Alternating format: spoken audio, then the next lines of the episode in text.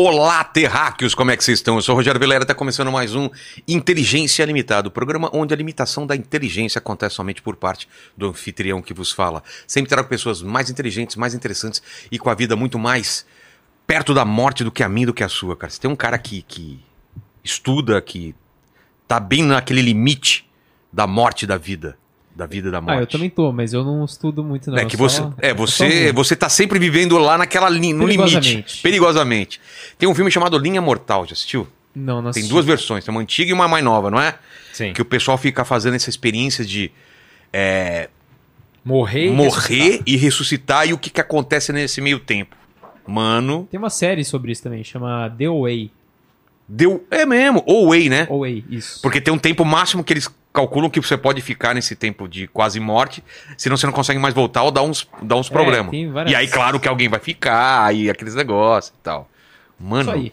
Eu, eu tô pra descobrir isso aí um dia. É, você me fala, porque algum final de semana você vai, você vai Isso vai acontecer. quase capotar e voltar, né?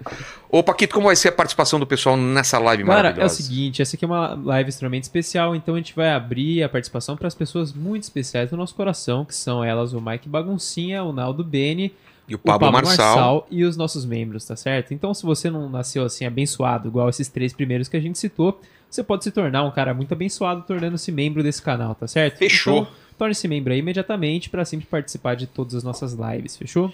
Fechou, e vamos falar da nossa querida Insider. Olha, Terraque, você que tá em casa. Nesse carnaval eu estarei viajando para as minhas merecidas férias. Nem tô acreditando. O pessoal aqui não sei o que vai fazer no carnaval, hein, Paquito? Já sabe? O Lene, vão fazer o quê? Cara, eu vou estar testando aí o, a experiência de esse limite. aí, é. Definitivamente. Vai nos corotes, nas coisas, você vai, na- Isso, você vai no limite. e aí você dá pra fazer um, um programa especial contigo, contando a experiência de quase morte do carnaval. É verdade, é verdade. Fechou? Nossa, vai ser, vai ser bom, vai ser bom. Cara, eu não quero nem ver. E aí, que a nossa parceirona Insider é, tem uma dica importantíssima pra você aproveitar o carnaval. O combo perfeito é o Starter Pack, que vem com a Tech T-shirt, que é essa que eu estou usando, a cueca, que eu também estou usando, e as meias Insiders, que eu também estou usando. Assim você faz a sua folia e no final ainda vai estar cheirosinho, não é? É verdade, você vai estar cheirosinho, sem suor, pronto pro próximo dia, porque você já sabe que é o seguinte, a melhor roupa pra você usar no carnaval são as roupas Insider, porque elas são levinhas, você vai ficar com aquele sol na cabeça, apesar da, da gente usar a camisa preta, tem outras cores também, mas Tem. mesmo a preta ela não esquenta. cara. Não esquenta, ela segura o suor, né? Não, não fica Exato, aquele. você vai ficar com aquela asa na hora aquela de chegar ação, na, é. Na cheirosinha ali. E olha que, é, eu, né? eu experimentei isso no final de semana que eu fui no Rio, que tava, sei lá, 40, não sei quantos graus, e tava com essa camiseta preta aqui de boa, cara. Boaça, de boaça. Porque tem uns que já fica suando, isso aqui é um... Então ela segura a onda, ela desamassa no corpo e a gente indica muito Starter Pack. Tem, tem o link na descrição, o QR Code para a promoção de 12%. Exatamente. Tem o nosso cupom, ó. que é o Inteligência 12, mas se você for pelo link que tá na descrição ou pelo QR Code que tá na tela, você vai primeiro ajudar muita gente, porque a Insider vai ver que vocês estão indo lá pelo nosso link. Exato. E continua patrocinando a gente e a gente continua fazendo episódios especiais. Exato. Além do que você, se você for pelo QR Code ou pelo, pelo link na descrição, você não precisa nem lembrar do nosso cupom, que ele É. já vai estar adicionado a- automaticamente no seu carrinho, tá certo? Exato. É, Alexandre, só pega o que tem dentro ali só pra mostrar uma coisa que eu, que eu descobri depois de um tempo que a, a sacolinha dele já é legal porque é pra você usar pra lavar aqui, ó, e proteger as suas roupas da Insider quando tiver na máquina de lavar. Então, vambora, Alexandre. Bora. Você ganhou presente e tem que dar presente. Obrigado por Claro. ter vindo. É um assunto que eu queria muito falar, né? Esse assunto de quase mortes. Tem um canal que fala sobre isso e sobre outras coisas. E aqui você vai ter experiência de quase é, ter que, que quase só ganhar presente, porque você também tem que dar presente. Claro. Você trouxe meu presente inútil? O presente inútil eu trouxe essa caneca aqui. É uma caneca que nós da Infos montamos também, um Consensio-cast, que é um podcast. né? Sensiocast, que nome horrível. Ô, Paquito, de 0 a 10. Primeiro pro cara lembrar e, e digitar isso, Mano, Consensio-cast. Eu acho que isso não é pior do que o podcast do Bola, velho. É, que ninguém sabe falar ticara, Ticaraca. Ah, não, é esse não, esse ganha. esse ganha. ticaratica, tica, ticaracá, ticalá, É, ticaratica, É. Essa é a nossa logo antiga, a gente ia jogar o copo fora. Falar, ah, já que em vez de jogar Ah, o copo fora. Tem um microfone espírito aqui saindo, É, saindo do Olha corpo. só, cara. O microfone saindo do corpo aqui. Dependendo do convidado, o microfone da gente também faz isso aqui, né? Quando vem um convidado ruim, eu- o microfone vai saindo do corpo Quando dele. convidado assim, com bafo, né? O É. microfone, a alma Mas dele. essa- Ô, cara, já teve convidado com bafo aqui, hein? Então. A alma Né? do microfone já saiu, foi embora. A gente sabe, né? Então é um presente pra ligar um podcast no outro, Boa. né? Não é Já que a gente vai. Ele funciona? Funciona, Ah, o copo então é tá útil. ótimo. Mas aqui, ó, já Você vai tem- pro nosso cenário. A gente aqui. mudou a logo, agora vai ser um copo, um copo novo com outras, Boa. outra característica. Mas você pegou detalhe bom do copinho ali, muito bom. É, rapaz, o pessoal vai passar batida esse microfone saindo do corpo. né? E Vilela trouxe um presente útil, Tá, o que que é? que é esse livro aqui chamado História do Parapsiquismo. Olha o tamanho do livro, cara. Pois é. O que que é o lance? Parapsiquismo é o que a gente chama de paranormalidade, percepção extrasensorial, até certo Sei. ponto mediunidade. Então, esse compêndio Tudo aqui, assim, tipo, telecinese? telecinese, clarividência, incorporação, é, todos esses fenômenos parapsíquicos ou paranormais, nesse livro aqui, foi, o João Ricardo ele fez um compêndio de tudo como é que era o, para- parapsiquismo nome, na cara. Grécia. Ah, tá. Como é que era nos hebreus, como é que era no cristianismo, como é que Entendi. era no Antigo Egito. Tem, tem relatos de coisas muito antigas. Chineses, cara. tem- chineses, o mundo inteiro. O parapsiquismo não é algo novo. E esse livro ele traz assim uma visão abrangente de como ele foi surgiu desde o começo da humanidade até os dias de hoje. E cada época os caras davam uma explicação diferente. né? Exatamente. Ou é demônio, ou é ET, ou é. Ou pegava ritual para entender É. aquilo. Então cada sociedade trabalhava de um jeito diferente. Porque tem muito ritual xamânico, né? Que, que os caras Tem. usam pra, pra acessar outras paradas, né? Sim. Então o parapsiquismo ele foi desde o início da humanidade existem relatos, causos e situações. Então, um livro técnico, um livro assim é, imperdível. Quem quiser, tá na, tá na Amazon, tá disponível. Tem o próprio história do parapsiquismo.com.br. E assim, um livro para quem se interessa por esse tema, É o- ele é é, essencial. Ele é Caramba. uma porta de entrada fora de série. Dá fazer uma musculação com ele aí. Dá. E você se interessou pelo assunto? Qual que é a tua história? Como você entrou nesse assunto aí? A minha história é o seguinte: eu sempre fui interessado por temas transcendentes. Então, entender a vida após a morte, entender o que, que acontece com a gente. E, num determinado momento, eu me tornei espírita, muito jovem ainda. Por causa da família? É, por, então, eu tive um primo que teve um grande problema é, de estresse, de, é, de surtar, sabe? Sei. E minha tia foi em tudo que é lugar. Então, quando ela indicava alguma coisa boa, eu e minha mãe íamos. E a gente foi num local lá.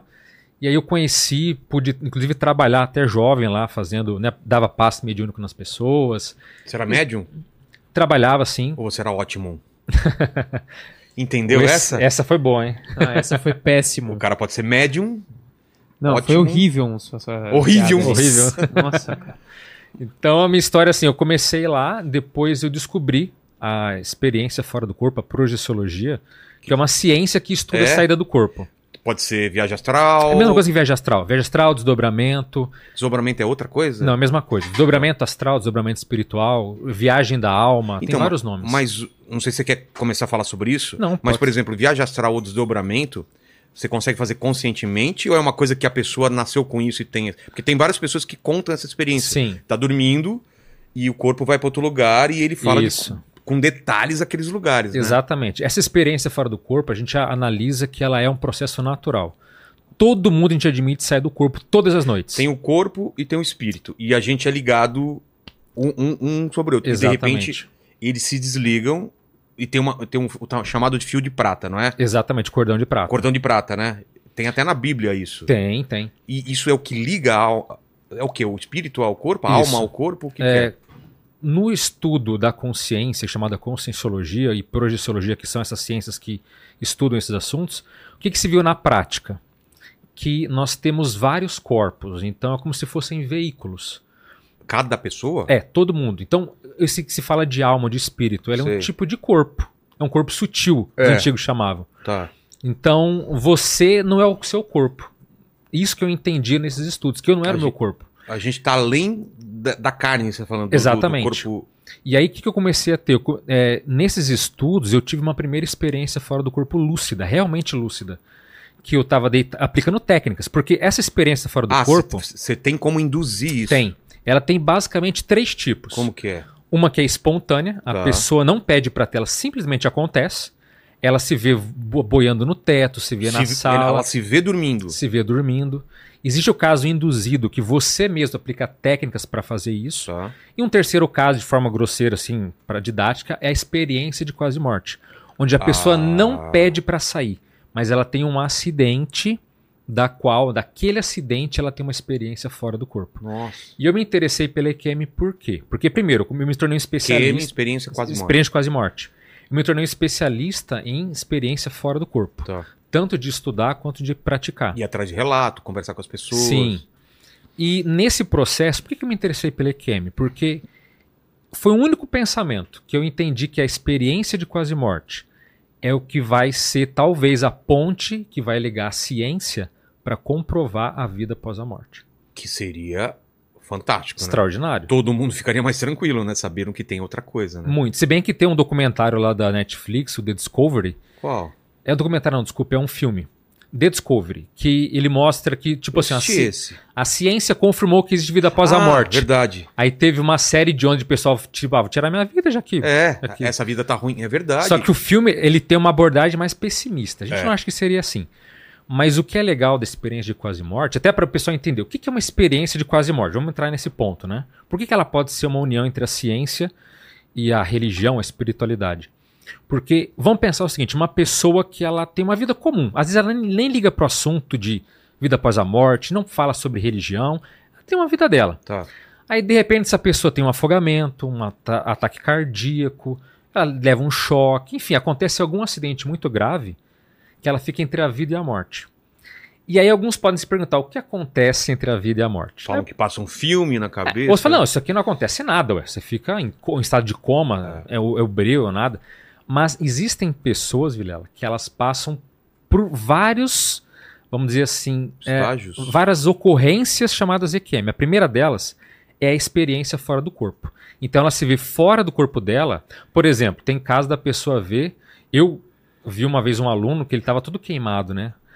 E ele já, no ensino médio, eu falei, é, o que, que você teve? Eu, falei, ah, ele, eu vi que ele estava meio receoso. Eu falei, mas abre o jogo, você saiu do corpo? Ele arregala o olho assim falou, professor, se eu te contar, você não chama de louco? Eu falei, não, pode contar. Aí ele falou que ele estava ajudando as pessoas no incêndio, a socorrer. De repente ele viu uma série de. todo mundo rodeado em volta de algo. Quando ele foi ver, era o corpo dele que estava ali. Nossa. Ele ficou desesperado. Eu falei. Ele seguiu, ele não sabia o que fazer, ele foi atrás do corpo dele, entrou na ambulância. Aí ele falou. acompanhando. Ele não sabia o que fazer, não viu luz, não viu nada. Aí de repente o, alguém ali do socorro colocou uma seringa enorme no braço dele. Aí ele voltou pro corpo com uma dor horrível. E aí ele contou pros familiares, todo mundo falou: ah, você tá É. maluco, não existe isso. Mas assim, o primeiro sintoma da EQM, o primeiro, se não é bem sintoma, mas a primeira ocorrência, se você se vê fora do seu corpo. É, outro eu vou falar vários pontos que são clássicos aqui, tá? Não precisa passar por todos. Por exemplo, passar por um túnel de luz. É, todo mundo relata isso. Famoso túnel de luz. Ela vê. Venha para a luz. Lembra do Poltergeist? É tipo isso mesmo. Por quê? Qual é a explicação? O túnel de luz é, uma, de certa forma, vamos dizer assim, uma mudança dimensional. Ela está indo para uma dimensão mais sutil. A gente vai chegar no ponto das dimensões, mas ela Tá. está indo para uma outra realidade. Tá. Depois do túnel de luz, ela, aí não tem uma ordem certa, mas ela pode ver um parente falecido, um avô, um tio, alguém que ela realmente conhece, que vem falar com ela. Mas não é um sonho, ela vê, ela toca, ela abraça, é um reencontro, até às vezes muito emocionante, sabe? Às vezes também acontece de aparecer o chamado ser de luz, que na EQM pode ser também classificado como o guia, o mentor, a gente chama de amparador. tá. Então chega aquela pessoa que ela sente que é como se fosse um protetor dela. Ela não muito- conhece, não é alguém conhecido. Às vezes até, mas às vezes ela não sabe quem é, mas é, é cheio de luz, por isso até Não. o apelido é ser de luz. Chega É uma radiante de sensação energia. agradável. pra Muito agradável. Outra coisa, ela tem, às vezes, nesse processo, a chamada revisão da vida, É. que é o filminho lá famoso que se fala. Que ela vê. O Lenny, se for ver o filme da vida dele, acho que ele dorme, né? De tão. né, né, Lenny? Pensa bem, vai passar o filme da tua vida na sua frente. Você Fala, ah, não, cara, vou Não vou dormir. assistir, cara. Esse aí eu já conheço. Já conhece tudo, sei onde vai dar. Já tô sabendo. Já. Só que o lance desse filminho é que não é tipo uma sessão da tarde. São Esse pontos- filme. Não, é, é um fenômeno muito profundo. O nome técnico é visão panorâmica, mas alguns chamam de flashback, revisão existencial, tem vários nomes. É é tão impressionante porque muitas vezes ela não tem uma ordem do começo, meio e fim. Tem pessoas que vêm, por exemplo, Nascimento. simultaneamente várias vezes, da- Ah, tá. mas é sempre do, do nascimento até aquele instante. Só que a pessoa vê com, com uma lucidez, com um senso crítico absurdo. Então a pessoa consegue ver a vida dela limpo, saber se ela foi uma pessoa feliz, onde que ela errou. Tem casos que são tão impressionantes que nessa revisão da vida ela consegue perceber as emoções que os outros tiveram. Tipo, sabe aquela cagada que você fez com alguém? Sei Você sente a sentiu. emoção repercutindo no outro cara e fala, putz, olha o que, que eu fiz. Putz, o, o Paquito, na hora que passar isso, cara, ele vai ver todas as vezes que ele me fez sofrer, velho. Que eu fiquei chateado com ele. Ainda bem que empatia é uma coisa que eu não tenho. Você vai, você vai passar por isso e A falar, dane-se. bater, vai voltar. Falar, ah, tá bom, vamos pra, vamos pra Ah, tô próxima. chateado. Não, beleza. Não, e muitas pessoas, elas até ficam impressionadas o quanto que essa revisão mexe com elas, assim. Elas não sabiam que elas tinham impactado na vida da outra pessoa tão bem ou tão, tão mal. mal. né? é. Então a pessoa tem. Ninguém, isso que é legal, ninguém julga você nessa hora. A revisão da vida, você é o seu próprio juiz. Você tem noção clara se sua vida até aquele momento foi um total fracasso Nossa. ou total sucesso. Então, esse muda mu- é um ponto muito importante. Outro ponto da EQM, que é também a questão da fronteira. Muitas pessoas veem que se ela passar por algo, ela sabe que ela vai morrer. Mas não é que existe uma coisa. Veja bem, pode ser uma ponte, uma Tá. porta. Não é, não é a luz. Não. Às vezes até o final do túnel, É, pode o ser. túnel. Ó, se você chegar no final do túnel, ela sabe que ela vai morrer. Entendi. Ela quer dizer o seguinte, que eles, esses seres que estão fazendo essa experiência com ela, é mais para ela se posicionar, do tipo, ó, passou por aqui, você está admitindo que você não quer mais voltar. Teve um caso até de uma mulher que ela era uma cadeira. Ela estava no lugar, ela sabia que se ela sentasse na cadeira com aquelas pessoas ali, ela Morreu. saberia que ela não voltaria mais pro corpo dela. Outra questão muito comum na EQM é a experiência de retrocognição, que é o termo técnico para memória de vida passada. Tá. Então muitas pessoas revivem de forma assim também muito. Não é um filminho, é muito emocional. Ela vê o que ela fez, ela identifica pessoas do passado que ela conhece hoje. São coisas muito fortes que ela passa, assim, tá? Então ela revisa o passado de forma muito intensa. Existe também outro aspecto da EQM, falando de forma assim mais rápida, que é o sentimento de paz absoluta. A pessoa é quase um êxtase, ela sente uma paz tão grande que o pessoal pode falar, ah, passar por uma quase morte, você afogado, deve ser uma experiência horrível, né? É. Não. A pessoa tem um estado de pacificação, de paz tão forte que muitas falam, olha, eu, eu não quero voltar. entendeu? Sério? É. Não tem nada de amedrontador, assim, é uma experiência muito Ou forte. depende do- de como foi a vida da pessoa? Olha, mesmo vidas assim, igual do Paquito, né? É, a Pode pessoa sente uma tranquilidade. Sente uma tranquilidade. E tem um ponto também que é. Eu não sei, o Paquito, acho que ele vai sentir um, um tridentezinho na bunda dele nessa hora aí, não, hein? Fala, Um Paquito, calorzinho, É. calor espetado ali. vem tocar sua música aqui, ó, com a gente. E assim, pra encerrar os. Nunca, o nunca se fala né, nessa experiência sobre céu e inferno, não tem essa divisão. Tem. Mas existe também um outro, uma outra característica, mas não acontece sempre. tá. Que a pessoa vai pra um lugar como se fosse de fato um céu ou um local que é completamente diferente do que ela vivia aqui. Mas muito se interpreta como sendo um céu. É. A grama tem uma luminosidade, Ah, tá. há pessoas que ela conhece. Aquele filme do Robin Williams, Amor Além da Vida, Isso. acho bem antigo, lembra? Bem antigo, ótimo filme. É tipo aquilo ali. tá. Você vai num ambiente que você pode até se, se mesclar com aquele ambiente. Você pode mudar aquele ambiente. Só que não existe um céu. Aí entram vários pontos que a Kemi pode elucidar sobre como é a vida após a morte. Não é um céu igual pra todo mundo? Não. Existem, na verdade, milhares de locais que a gente encontra nessas experiências de quase morte. Cada uma delas depende do padrão da pessoa, quer dizer, dos gostos dela, do nível de maturidade que ela tem.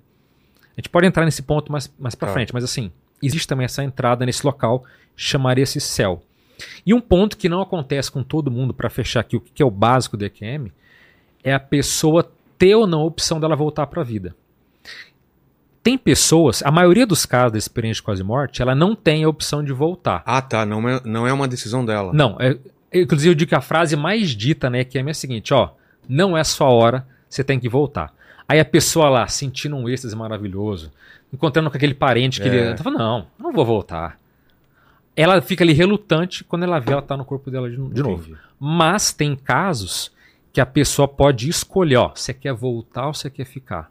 E se ela escolher não voltar para a vida humana, ela não tá tirando a própria vida. Aí não é uma. Até eu vi um Pecado, termo, né? é, até eu vi um termo bem legal, o famoso arrasta pra cima. Achei Ah. legal abreviar a vida. É. Ah, deu de uma arrasta pra cima. É. E aí a pessoa ela pode escolher e não tá tudo certo. Qualquer escolha que ela fizer, quer voltar, tá tudo certo. Quer ficar aqui com a gente, tá tudo certo. E tem também Mas o contrário, a pessoa quer voltar e, e não pode voltar?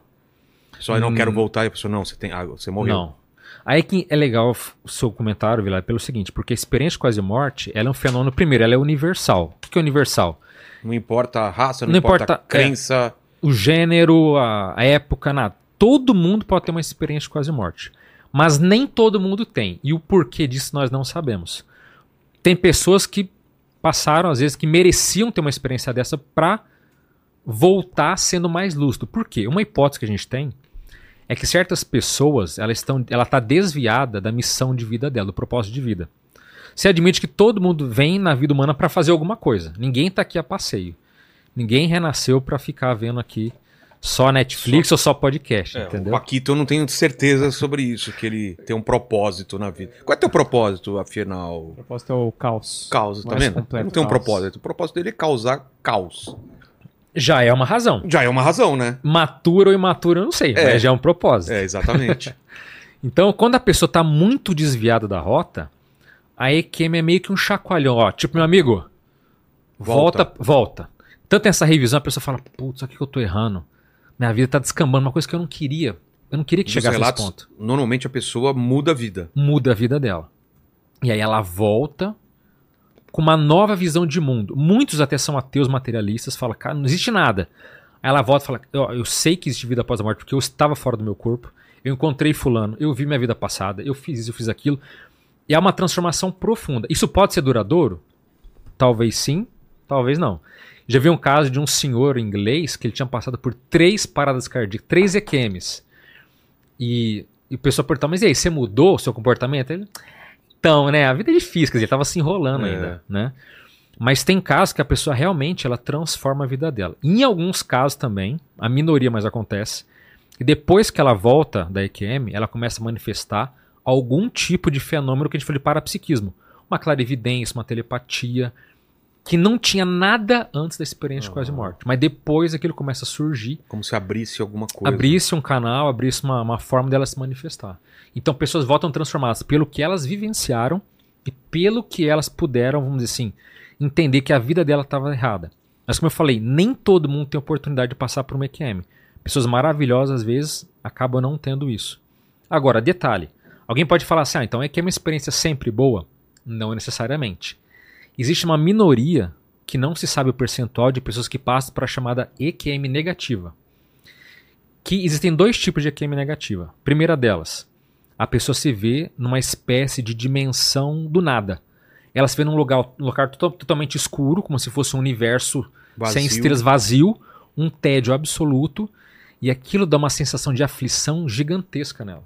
Então ela fala: morrer é isso? Quer dizer, eu tô Nossa, pensando É um vazio total. tem um vazio, não tem ninguém comigo, o que, que eu faço agora? E aquilo às vezes é muito é, Assustador. é muito forte pra ela, porque ela sente que tem alguma coisa faltando. E até certo ponto tem uma mensagem pra ela mudar alguma coisa Ah, na é? própria vida. E um outro, outro tipo de EQM Negativa? negativa é que a pessoa tem um processo quase que de perseguição.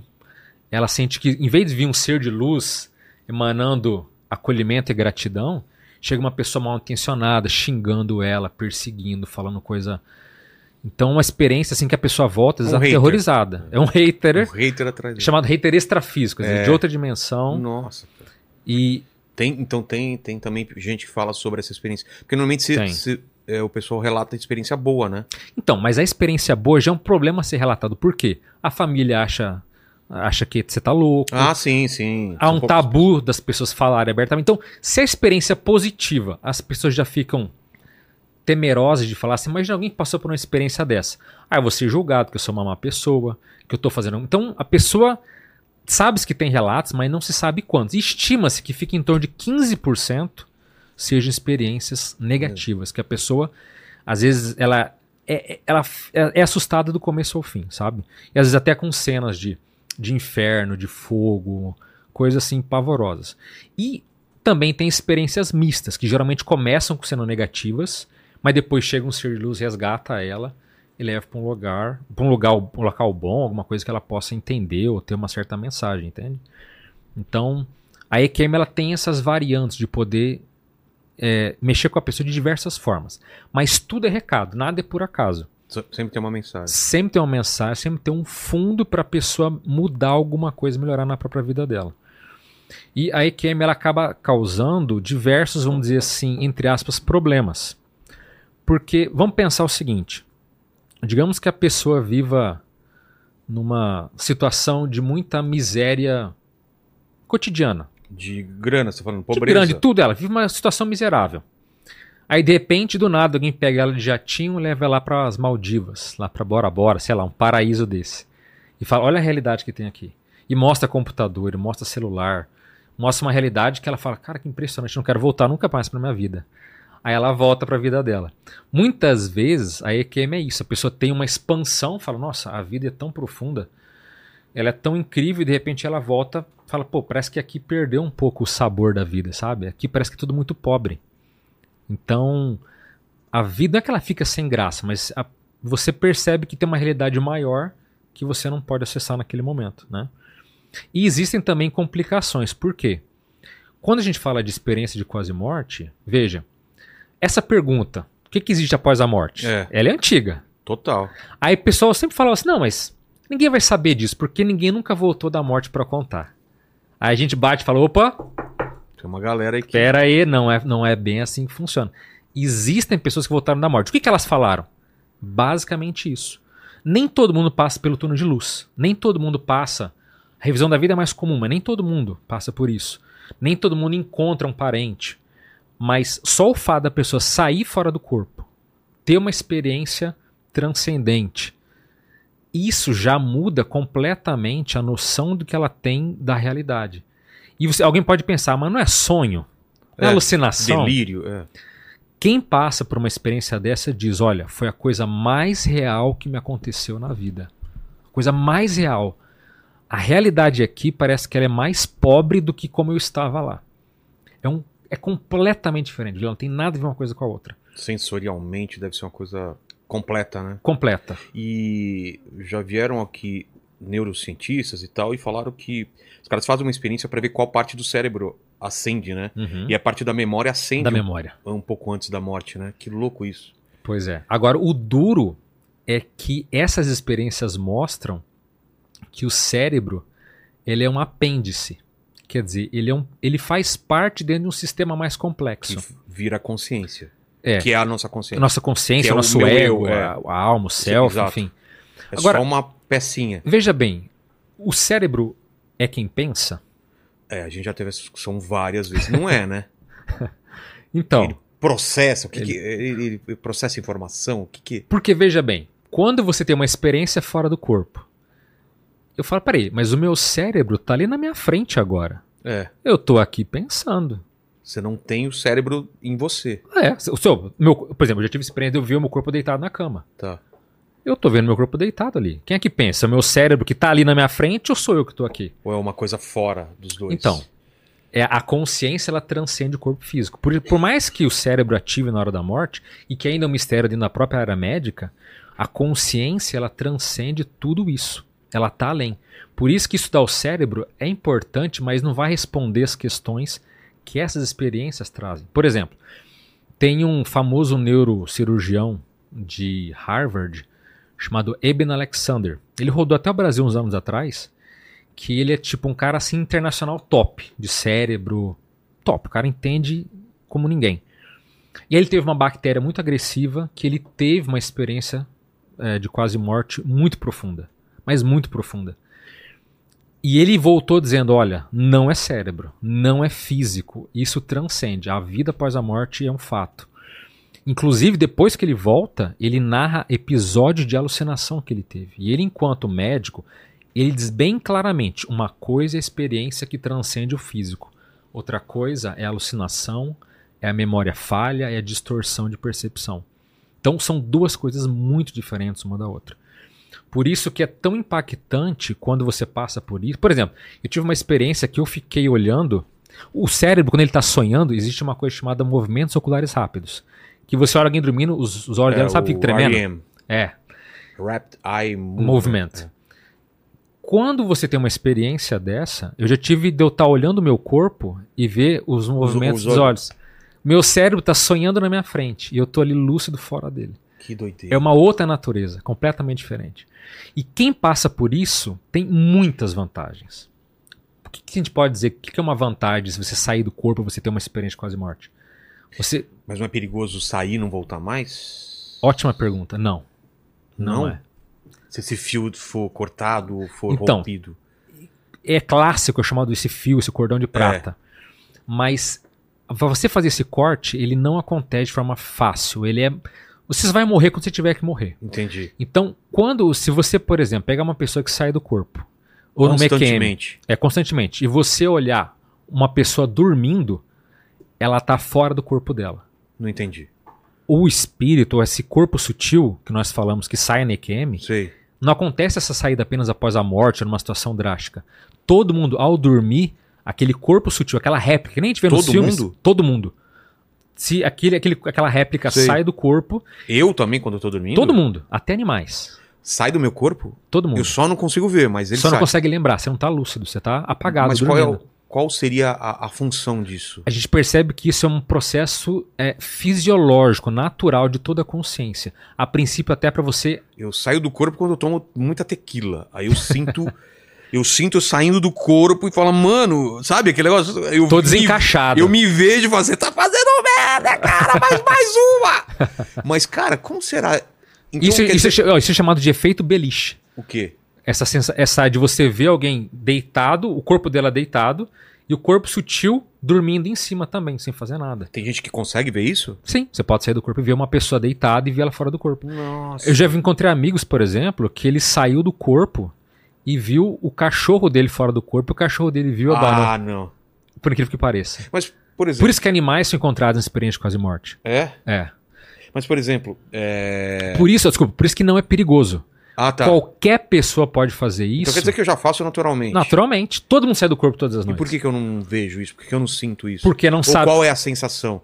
Aquela sensação de às vezes você parece que caiu num Isso. abismo, sabe? Que você, Isso. nossa, você até acorda, ou tem aquela sensação, sabe? Uma coisa meio abrupta. O que, que é isso? Isso é um tipo de experiência fora do É corpo. como o corpo voltando? Exato. A gente chama de uma reentrada abrupta. É o, Então, o- quando você- o avião quando dá aquela batida no É isso solo. aí. É quando o seu corpo sutil, que a gente chama de corpo emocional, alguns chamam de espírito, alma, Sei. quando ele volta muito rapidamente, você sente a queda. Nossa, cara, às vezes eu tenho esse negócio, dá um. Então, por isso que você tá lúcido fora do corpo. Por que, que não acontece com todo mundo? É. A pessoa não sabe que existe, ela tem medo de morrer. Muitos que passam de forma espontânea, ele fala: Ó, meu corpo ali. Morri. Ele acha que tá morto. Morri, fica desesperado, Nossa, entra em cara. desespero. Aí ela volta fala: "Uf, tô viva. Eu já passei por isso também. É. Teve até uma. Não é bem uma, uma brincadeira, mas tem experiências que mexeu com. Eu passei por várias vezes. A pessoa falou: "Ó, então, Alexandre, você morreu. Como morri? assim? Peraí, peraí. No, no- quando você sai. É, eu, tive uma experiência fora do corpo. ah, tá. Aí um- uma pessoa me recebeu e falou: Ó, tudo bem com você? Ó, você, então, você morreu. Como morri? É, acabou, foi teu. Mas, pô, mas eu era tão jovem, como É. assim? Não. Me apresentaram o lugar, passei toda uma experiência e falei, pô, mas eu morri. Aí de repente eu volto. Eu não tive acidente nenhum. Não Sim. é uma cam. Ué. Mas de repente eu volto. Mas aquilo me foi muito impactante, porque eu vi o que, que eu tô errando pros caras me fazerem uma pegadinha É. a ponto de eu passar por isso. Você é de malandro morreu e tá no céu. Rá, né? É. E aí é. O que, que você acha? O que, que você entende? Foi porque eu tava desperdiçando o tempo, errando, e eu tava marcando o passo, eu tinha que voltar. Mas é, uma- é um alívio profundo. Você fala, cara, eu não morri, minha vida, eu posso viver. Aquilo dá um gás. É. Mas assim, não é perigoso. Não é perigoso. Qualquer pessoa pode. Tem até um Charles Lindbergh, foi o primeiro que fez o primeiro voo transatlântico Sei. sem escala. Ele narra que lá pela 22 segunda hora, ele estava olhando o horizonte, né, relaxado, né, no aviãozinho dele ali, de repente ele sai do corpo, vê o cordão de prata dele e ficou vendo tudo falando, e vendo o corpo dele ali, né, Pilotando. parado, pilotando. Então, e no caso da experiência de quase morte, ele é mais impactante ainda por quê? Porque ela percebe que a vida dela ela não vai morrer quando não for o seu momento. Existem pessoas que morrem fora de hora? Tem. O cara vai no carnaval e faz umas loucuras? Pode ser que Tá. ela botou a vida dela em risco, não era a hora dela. Mas na grande maioria dos casos, você. A sua hora, quando chegar, ela vai acontecer. Então, a própria EQM mostra que não tem problema, experiência fora do corpo, não- nada vai afetar você. E é tão impactante que, por incrível que seja, você acredita que até criança passa por isso? É, eu acho que até. Se for pensar, deve ter até mais facilidade, porque não tem nenhum bloqueio, né, cara? Ele não tem o bloqueio que a gente tem de. Sim. Por isso que a gente fala, a memória ela tá onde? Porque certas crianças, é, antes, se falar mais de 3 a 7 anos, eu já vi casos até de crianças com 2 anos relatarem isso. O que, que elas falam? Então, por exemplo, teve um caso que me marcou muito lá no. Até no falei, tem um caso do canal Dimensão Mental, né, que eu falo muito sobre casos de EQM. Tem uma criança chamada Jeff, que ela tinha 7 anos de idade, mas o relato parece de adulto. Ela teve até revisão da vida. Então ela viu os Nossa. atos ruins que ela fez e as No emoções futuro, da pessoa. Ou, ou a, vida até Não, onde... até os 7 anos dela. Nossa. Aí você pensa, uma criança revisando o que, que É. ela fez. E o que é mais chocante pra mim, ela teve a escolha se ela poderia voltar ou se ela queria ficar por lá. Que doideira. E ela escolheu é, voltar. E o Voltar. pessoal tava tipo assim, ó, ó que você vai viver, é bom, quer voltar? Mostraram o futuro pra ela. Acontece algumas EQMs também chamada pré-cognição, ou premonição, que você acessa imagens do seu futuro, De um provável de futuro. um provável futuro. Aí vem aquela nova pergunta, existe É. destino? Existe livre-arbítrio ou é Livre-arbítrio? Pois é. Um caso que marcou muito também foi de uma mulher que ela passou por uma experiência dessa e ela teve a opção de voltar para a vida ou não. Só que esses seres de luz, esses amparadores, mostraram para ela duas realidades. Ela viu dois telões assim. Um telão era ela, a família sem ela, ia ter uma formatura próxima né, de uma filha dela, os parentes tristes, ela viu no futuro o marido depressivo, toda a família, o que ia acontecer de uns anos depois se ela não voltasse. E do outro lado, a vida que ela ia ter com a família com ela. Aí você pensa, peraí, mas como é que a linha do tempo funciona? Então tem duas É. possibilidades e ela pôde ver as duas e ela optou voltar pela família. Muitos voltam por amor, por filho que não criou, sabe, o que ela quer ainda, os objetivos não não não alcançados ainda. Então, até mesmo essa pré-cognição, esse acesso ao que é futuro pode acontecer. Dependendo da pessoa, é, esse ser de luz, esse amparador, eles apagam o que a pessoa viu. Dentro desses estudos e dos relatos, o que seria esse ser de luz? É tipo de um protetor? Isso é um protetor. E O que, o que seria O que a se explicação? A É explicação. um anjo? É um você no futuro? O que que seria? isso? Um parente? O que se admite são pessoas iguais a nós que já faleceram, que Tá. estão no período entre vidas. E que já tá um tempinho lá. E que são pessoas mais maduras, que têm muita afinidade pela gente. Geralmente, por exemplo, uma pessoa que a gente adora, às vezes a pessoa morre, o que, que ela vai fazer até ela renascer de novo? Que a gente admite que o renascimento Ah, você ocorre. acredita em reencarnação? Claro. A própria, como a EQM ela mostra, né, a quase morte, ela mostra a memória de vida passada, a gente admite que de fato a vida aqui é uma continuidade, ela não começa nem termina aqui, entende? Então a pessoa ela começa a acessar e ver que aquele parente ou aquele alguém que ela nunca viu, mas ela tem um profundo laço com aquela pessoa. Muitas vezes foi aquela pessoa que você já viveu por muito tempo, ela te adora e ela é mais madura, ela tem condição de te ajudar. Entendi. Então é meio que assim, uma mão lava a outra. Muitas vezes aquela pessoa que te ajudou nessa vida, quando ela estiver vivendo aqui a sua vida dela, você vai estar fazendo o papel de protetor, de ajudante dela. Agora, é muito interessante colocar isso, Vila, você falou do amparador, É. porque muitos na EQM falam que encontraram Deus, encontraram Jesus, encontraram seres até mítico. Não é só um ser iluminado. Não é só anjo. Não Outra é, coisa. é, o- até a visão do anjo, a gente vê que não tem asa também. Isso É. é uma visão muito folclórica. Sim, sim. Mas o que é é uma radiação, é uma, é uma energia muito forte que sai dessa pessoa, sabe? E o legal é o seguinte, que a experiência de quase morte, eu costumo dizer que ela é temática. Então, por exemplo, você gosta de quadrinhos. Sim. Se você tivesse uma EQM, poderia ser que você tivesse toda uma ambientação voltada ao mundo de quadrinhos, ao mundo das artes, porque é o que você gosta. Do Lene seria X-Vídeos, né, Lene? Tupaquito é Jamaica. Fabi, já não sei. O que, que seria da Fabi, hein? Da Fabi, não sei. É, barzinho, pagode, É, cerveja. todo tem uma, uma composição em cima dos seus gostos e preferências. Exatamente. Tem pessoas, por exemplo, que elas gostam muito de parte filosófica. Sim. E toda ambienta... o local que ela vai, nesse céu que ela encontra, são locais com colunas gregas. Toda ambientação é como se fosse aquilo que ela gosta. E muitas, muitas pessoas religiosas, elas encontram justamente aquilo que faz parte para elas se sentirem bem. É, eu já vi, por exemplo, casos de pessoas religiosas que no próprio túnel de luz tinha frases bíblicas durante o, o processo da- do túnel. É, existem também certos locais que existem músicas que eu nunca tive uma experiência com música assim, mas que a música é completamente diferente da humana, como se fossem várias músicas simultaneamente, Sei, uma coisa. mas tudo é harmônico. Sei. E falam que a música é uma coisa assim, é, é inacreditável, assim, que é uma coisa. Nada humano poderia chegar naquele nível de, de sonoridade, né? E muitas vezes a pessoa vai para uma comunidade extrafísica, uma comunidade fora do corpo, né, em outras dimensões, que tem aquele padrão que ela gosta. Então, ali tudo é de acordo com o perfil dela. E teve até um pesquisador, um americano, que ele fez uma pesquisa com índios primeiro. Ele pegou índios asiáticos e índios americanos.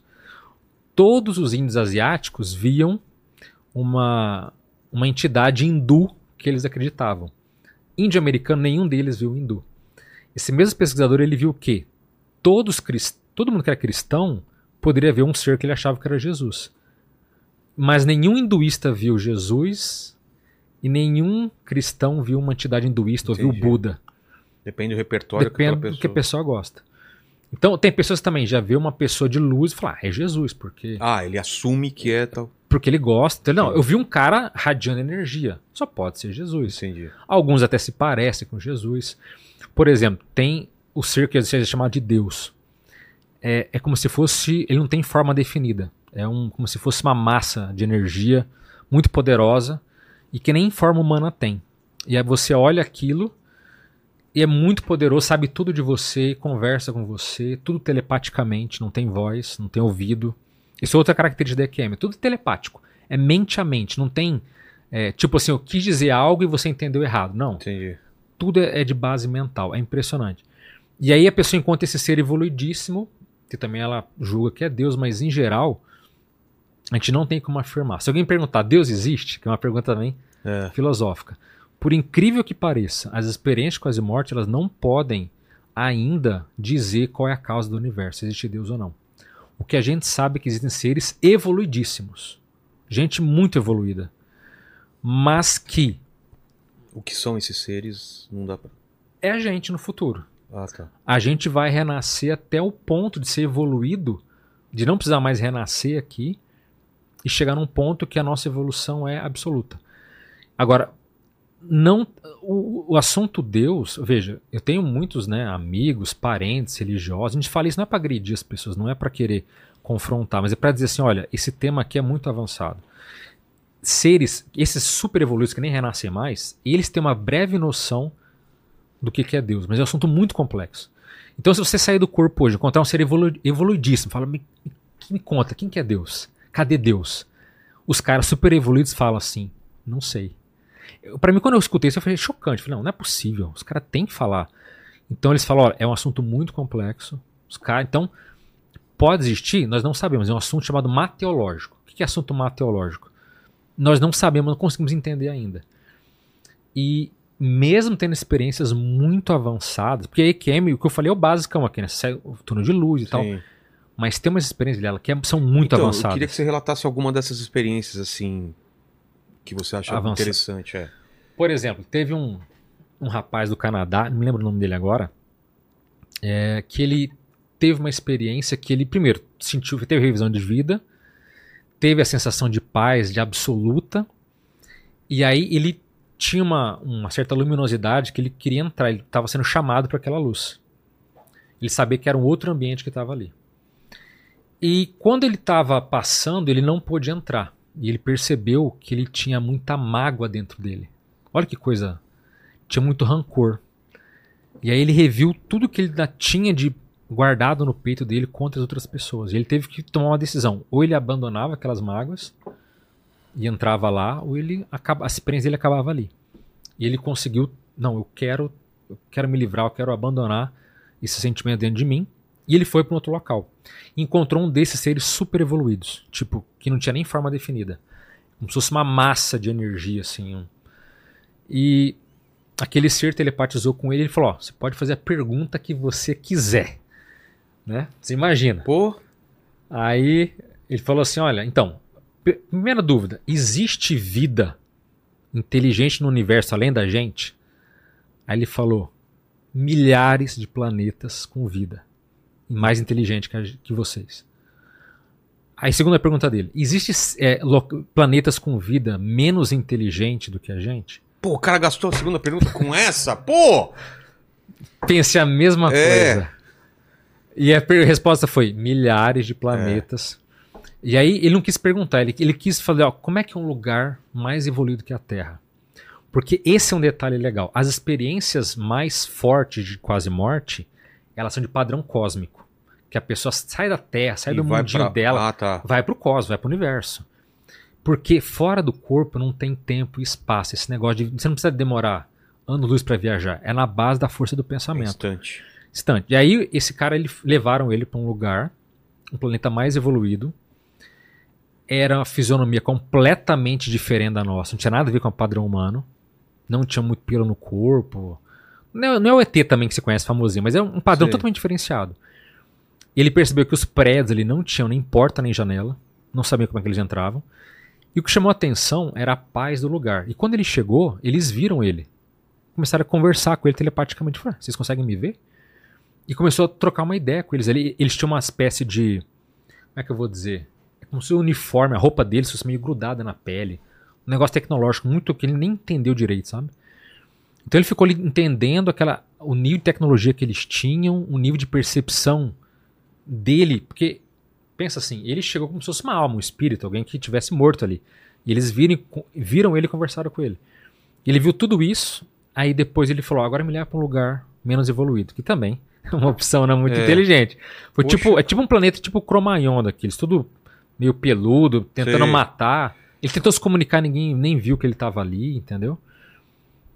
E aí, aí ele, aí ele para arrebatar, para arrematar essa experiência, ele falou assim: mas vem cá, tudo bem, a Terra não é única. Eu entendi, eu vi por conta própria. outros- Mas e a Terra? Vai viver até até quando que vai acabar a Terra? Que vai existir a Vai existir- humanidade? É, Ou a Terra? a Terra. Tá. A a Terra com a humanidade. a Ah. vida aqui vai durar até que ano? Ele chutou, ele, falaram o número. Sei. Se é real, Meu, que o número. ah, fica tranquilo. 3.580 e alguma Vou estar coisa. muito velho nessa, nessa Nós época. tá- Você tá rindo, Paquito? Você já tá velho agora, cara. No ano 3000 e... 3 mil. 3.500, ah, tudo Ah. de boa. É. Tátara, tátara, neto, né? Sim, mas o que me- sempre me deixa muito impactado são essas experiências em outros planetas. E isso é chamado de exoprojeção, uma experiência fora do corpo além da Terra. Muitas, tem muitos casos de pessoas verem que é como se dentro de certas estrelas tivesse consciência. Ó, a gente abre uma janela aqui, Vilela, que a gente vai para um negócio que é quase ficção científica. Entendi. E aí você fala, pô, mas tem tudo isso, dá pra. Agora, não é uma pessoa que teve, são muitas que tem falando, ó, eu saí do planeta, eu me, eu me vi. Quando... Ah, inclusive outro ponto, né, EQM também, que eu esqueci de falar, que às vezes acontece. É um fenômeno chamado de cosmoconsciência, que é também chamado de nirvana, estado búdico, samadhi ou samadhi, que a pessoa sente como se ela e o universo fosse uma coisa só. Alguns até Meu. falam, eu sou Deus, porque ela Nossa. se sente conectada a tudo e a todos. É o lance da, da, da- da Gaia, né? Do planeta como um, ser- É. um único ser vivo, aí no caso o universo todo um ser Esse fenômeno acontece muita gente que fala assim, ela tá relaxada, deitada, de repente ela sente que ela se conectou ao universo inteiro. Ela era o universo. Isso pode acontecer, é raro, mas tem relatos também. Mas na quase morte, como ela tá fora do corpo, ela tá às vezes no cosmos, nas estrelas, é possível dela sentir que ela, uma até descreveu assim, eu sou, eu fui o próprio tempo. Eu sou o próprio tempo. Uma conseguiu, segundo ela, visualizar o Big Bang lá que ela viu. Nossa, A cara, coisa se o Paquito expandindo. passa por uma experiência de quadro de morte, ele vai voltar insuportável, cara. Eu sou o tempo, eu sou o espaço. Eu sou tudo. As joias do infinito. Eu, né? eu sabo, eu sou tudo e o nada, né? E outra, você falou dessa experiência do canadense, qual outra você acha legal de contar, assim, do que a pessoa viu? Olha, tem uma muito legal. Assim, eu vou pegar uma que é mais, menos cósmica, mas Tá. que, é, que é diferente, que eu achei muito até engraçada. Teve uma mulher que ela passou por um EQM dela. E aí, lá pelas tantas, ela teve revisão de vida, túnel de luz, foi para um local belíssimo, aquela, aquela paisagem energizada, encantadora. Mas aí as informações que deram para ela foi muito diferente. Porque falaram assim: ó, seguinte, você vai separar, você vai divorciar. Nossa. Ah, como assim? Olha, você e o seu marido estão chegando. É meio que o contrato de vocês está meio que chegando ao fim. Cara, numa boa, vocês têm filhos, né? Cada tem um uma um filha. lado. Mas ó, vai acontecer. Ah, ok.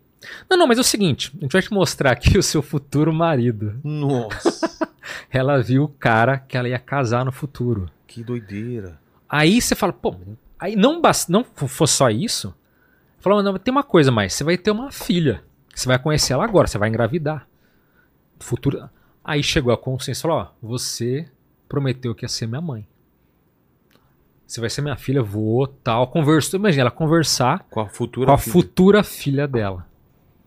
Detalhe, ela volta, ela não chegou voltando com o pé na porta, ó, sai de casa, vagabundo. É. Não. Mas ela voltou, deu-se o tempo, a relação realmente acabou naturalmente. É, sai, ela engravidou, desculpa, é, dessa pessoa ela engravidou, teve uma filha, logo depois que a filha era uma menina, tal qual avisaram, eles separaram. Aí, tipo, anos depois, ela tá andando, ela encontra o, O cara. cara que é- mostraram pra ela. O mesmo cara. Nossa. E aí ela casou com o cara e, enfim, viveu a vida dela. Então, pra é você o homem dos sonhos dela, né? Literalmente, literalmente. Por isso que a informação, onde é que está a informação? Ela pode estar por aí, você pode pescar. Eu já vi várias pessoas que encontraram filhos antes deles renascerem.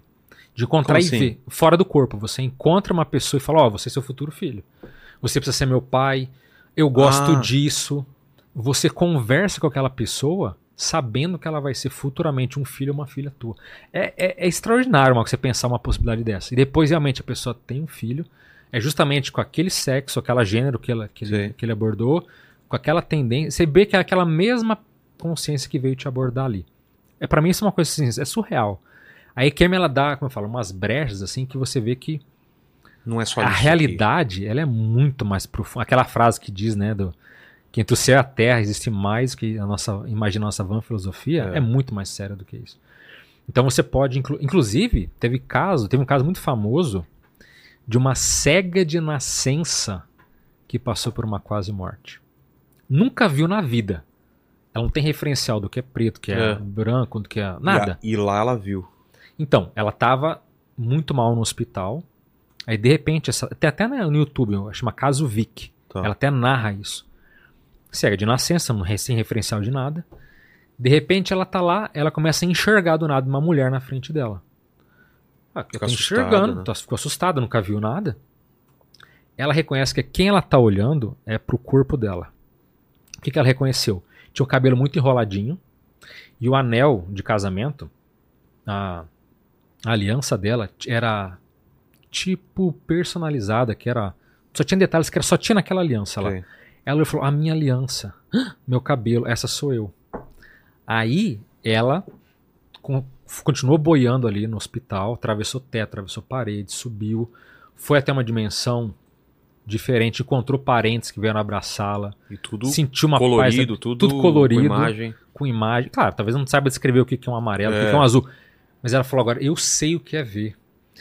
E tem um outro ponto para ver que o universo não é mais complexo. Tem um tipo de experiência fora do corpo que você, porque tipo o filme do Ghost, sabe quando você vê, você tem aquela réplica que você se vê o seu, ó, meu corpo tá ali, a minha réplica, meu espírito, minha, meu corpo sutil tá aqui, certo?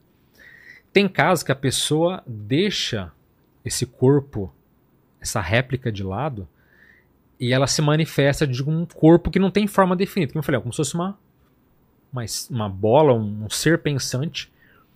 E aí que existe, ela vai para um local chamado dimensão mental. Existe no universo, Vilela, um local que não tem nem tempo, nem espaço, nem forma definida. Todo mundo que acessa esse local não tem forma humanoide E ali é o chamado mundo das ideias. Qualquer coisa que você quiser do universo tá ali. E essa cega foi para essa dimensão mental, acessou o mundo. Ela, ela Que é o que descreve. o Platão fala que é o mundo das ideias. Até certo ponto, será que isso foi uma. Ele teve É. lá ou ele pegou essas ideias, entendeu? Então ele vai ver toda essa realidade, ela, toda essa realidade ela viu e ela volta contando. Então você tem uma, uma projeção, uma experiência de corpo mental, é uma coisa avançadíssima, assim. Então, no universo, por isso que meu canal chama Dimensão Mental, porque eu quis pegar qual assim, qual a experiência mais avançada que você pode ter fora do corpo numa experiência de quase morte. É nessa dimensão mental não tem a forma mesa. Não tem mesa, não tem quadrado, não tem não tem nada definido. É um local que eles falam que a princípio ali não tem forma, mas o tudo tá ali. Alguns falam que parece que a realidade do universo é aquele lugar. Entendi. É muito fora da a filosofia ficou pequena, entendeu? E essas experiências, tipo, que eu já tive de ayahuasca ou algumas coisas que fazem ter umas experiências também extrasensoriais e tal. Uhum. O que que, o que que você acha que é? Então, experiências como essa, tem o próprio ayahuasca, tem outros cogumelos que o É. pessoal usa, tem várias coisas. Pode ser que seja uma experiência legítima de expansão da consciência fora do corpo? Pode ser que sim. A gente não recomenda por quê? Porque, primeiro, sempre fica aquela dúvida. Bom, É. é, o alucinógeno ou foi um negócio real? Outra coisa, tem pessoas que têm, por exemplo, dependência, eu quero dependência psicológica com aquilo. Sem isso aqui eu não consigo ter nada. Ou algumas ficam muito mal, algumas surtam. Tudo isso pode acontecer. Por isso que a gente fala, o ideal não é a pessoa tentar um atalho, mas existe o atalho, entendeu? Mas para a pessoa dominar isso, Qual seria o treino, assim, pra pessoa que quer ter experiência fora do corpo ou, ou alguma coisa desse Vilela, é simples, é fácil. É só você ler esse livro aqui, ó. esse tipo? tratado. Nossa, aí você dorme no meio e sai do corpo. Olha, cara! Meu! Esse é um tratado sobre experiências fora do corpo. Então esse assunto não é brincadeira. Ó, tem foto aqui no final. Aqui foto poderia ó. colocar vezes que o Paquito foi escroto comigo aqui, ó. Olha o livro aqui, ó. Vezes que o Paquito estava certo. É, desculpa, um monte de página em branco aqui. Cara, olha só. Mas e aí? Não, tá, eu tô falando isso aqui pra, pra impactar, mas assim, a experiência fora do corpo, ela pode ser treinável pra qualquer pessoa. Qualquer pessoa pode ter isso. Só que ela leva mais tempo. Entendi. Então você não vai, às vezes, em dois dias, você vai ter uma experiência de alto nível, mas é possível. Qualquer É pessoa. treino? É treino. É como se fosse academia. Isso. Ah, sou ruim de memória. Se você treinar, você pode não ser o campeão do mundo de memória, mas você vai ficar Bem fera melhor. no assunto. Vai ficar bom. Então, qualquer pessoa que treina, ela pode ter uma experiência dessa. Vai levar tempo. Num um tratado como esse, tem técnicas, tem dicas, tem. Mas você consegue chegar lá, entende? A tua experiência. Como você conseguiu? Foi natural ou você teve um. um- Eu tive uma espontânea aos 9 anos. Depois, aos 18 anos, voltando de um curso de experiência fora do corpo, o que foi muito legal porque assim, eu senti que eu estava mais predisposto naquele dia. Aí eu falei: hoje É é, o hoje. dia. Hoje vai acontecer. Aí eu fui pra casa, né? Na hora de deitar, eu falei: eu não vou dormir hoje. Hoje eu vou ter a primeira experiência fora do corpo. Eu quero Mas não precisa dormir? O ideal. Você pode ser. Quanto mais relaxado, melhor. Mas sabia que tem casos, por exemplo, da pessoa. Maratonistas que ficam horas correndo, começa a se ver de cima, o corpo em piloto automático ali. Nossa. Teve um caso do Senna, não chega a ser uma experiência fora do corpo, mas ele sentiu que em Mônaco, uma vez ele estava tão acoplado com o carro. Eu e o carro são uma coisa só. Ele sentiu que ele estava mais alto e ele teve medo de continuar porque ele poderia ter um acidente. Então, a experiência, o ideal seria que você dormindo, mas tem relatos Aquela de sensação de vigília, que você tá meio no sono, meio dormindo. Sim, sim. Então você. Eu fui, eu fui dormir, aí eu tava deitado do lado esquerdo, eu falei, não vou apagar, não vou dormir. Aí eu tava ali. E existem técnicas de trabalho com energia também. Eu tava ali mexendo com energia e tal. Aí de repente eu falei assim. Peraí, Ronaldo, que trabalha aqui com a gente, também mexe com energia, né? Explica, é o eletricista da gente. Você tava Explicar. fazendo o quê? Tava consertando uma tomada? Não. Porque é o seguinte, É, não é, porque se fala, tô mexendo Tá com certo. energia, o cara tá consertando uma... tá na tomada. É, É, quando você tem experiência de quase morte, experiência fora do corpo, nós percebemos que todo mundo tem uma energia íntima, um poder interno. Os orientais falam muito disso, o tio, Ah, o sei, prana. Alguns chamam de duplo etérico. Enfim, nós temos uma energia dentro da gente, em volta da gente. E nessas experiências dá pra perceber que você consegue até certo ponto dar energia para outra pessoa, tirar de um ambiente, você consegue meio que manobrar. Sim, tem gente que suga acordo energia quando entra no ambiente. tem Exatamente. Tem pessoas que entram irradiando e falam, cara, eu saí É. energizado com essa pessoa, não é? gente- O ninja vem aqui, sai todo mundo cansado de tanta energia que ele tem, né? Energia, né? Então, todo mundo tem energia. O que, que se percebeu? Que você consegue, até certo ponto, os orientais estavam certos disso. Você consegue usar técnicas para sentir as tuas energias, usar os vórtices chamados chakras, Sei, o que você tava fazendo lá, então, era, uma, era, uma, era, era sentindo a tua energia e. manobrando ela para ficar mais, vamos dizer assim, fácil de desencaixar do corpo.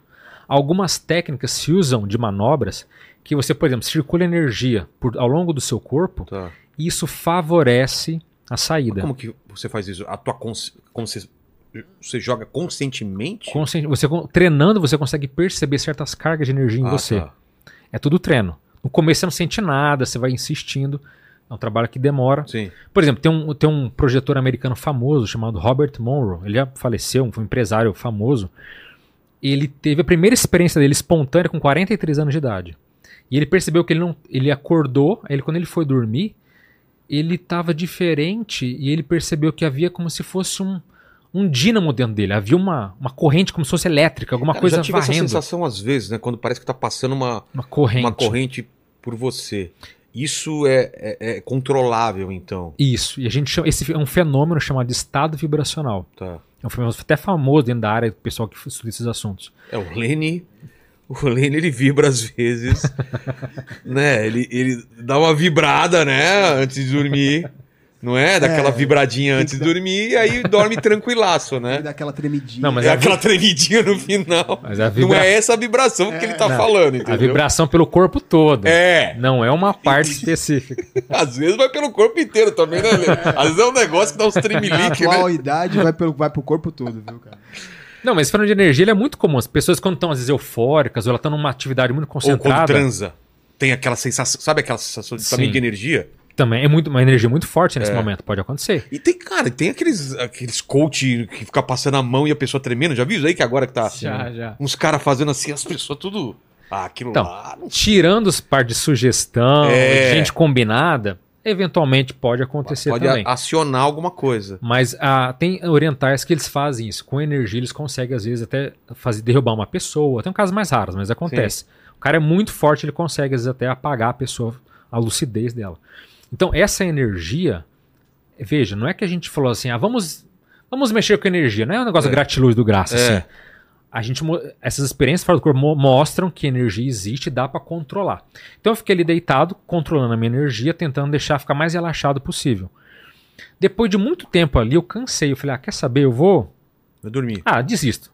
Vou virar pro outro lado e dormir. Quando eu falei, vou virar pro outro lado, eu saio do corpo totalmente lúcido, meu corpo ficou Ainda acordado. totalmente acordado. Nossa.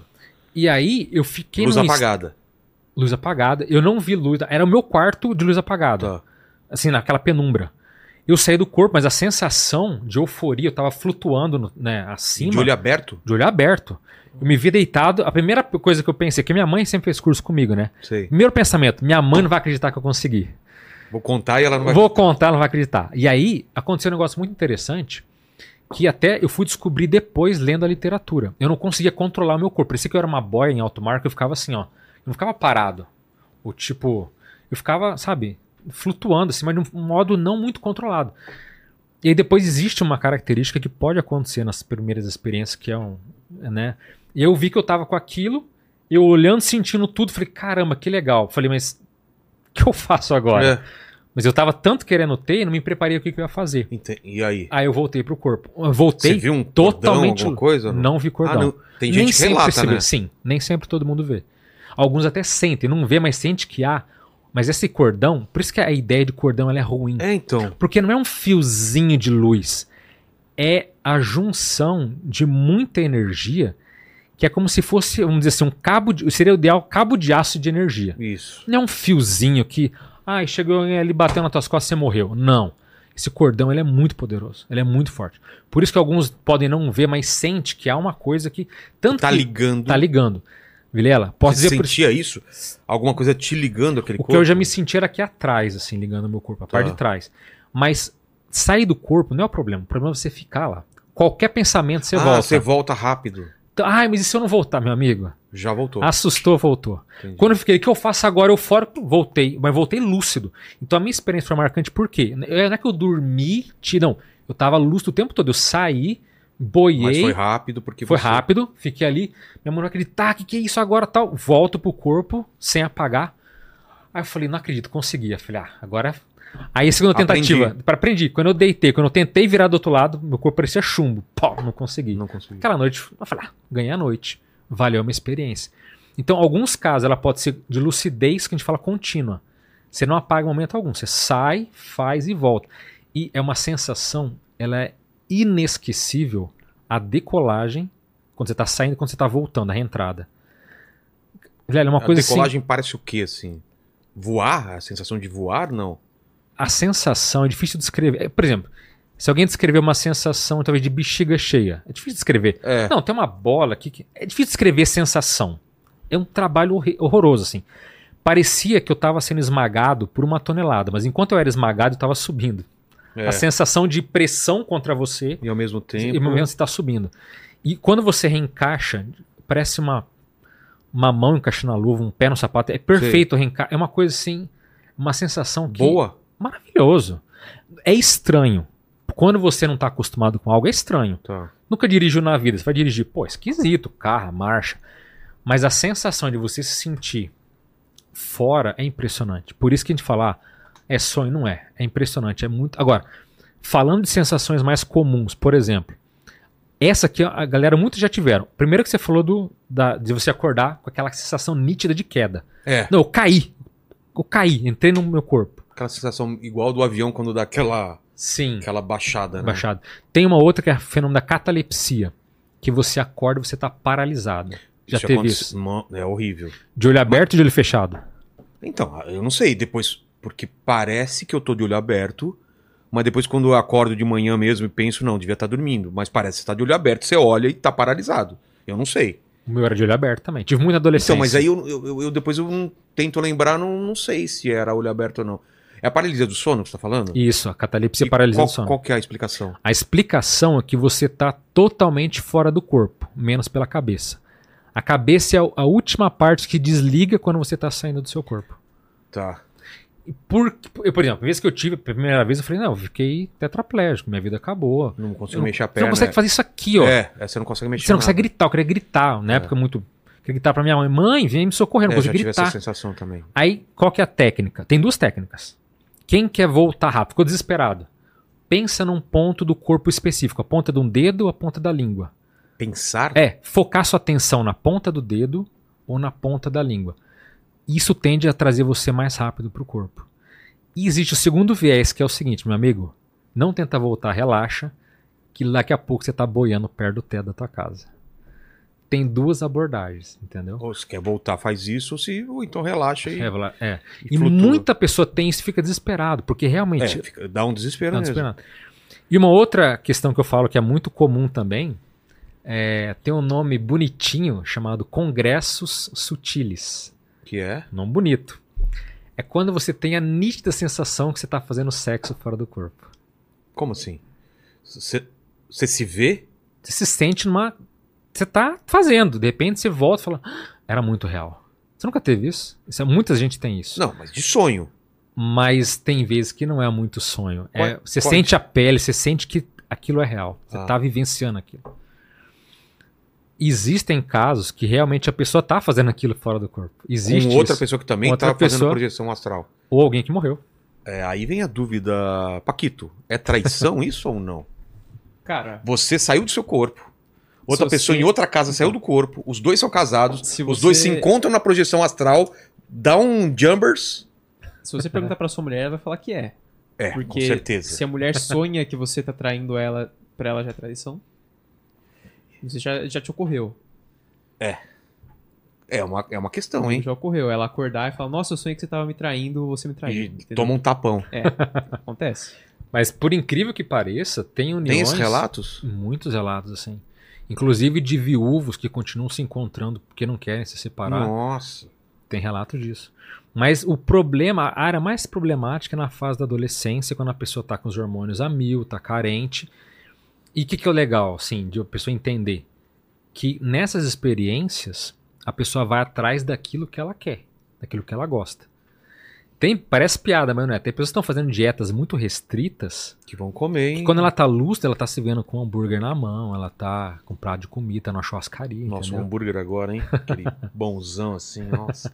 E gente que vai pra longe, assim, tipo, vai pra Maldivas ou para. Também tem isso de projeção que você você vai. Você vai num- numa distância muito longe da onde você tá. Sim, tudo pela força do pensamento. Tudo você pode. É, pensamento é poder.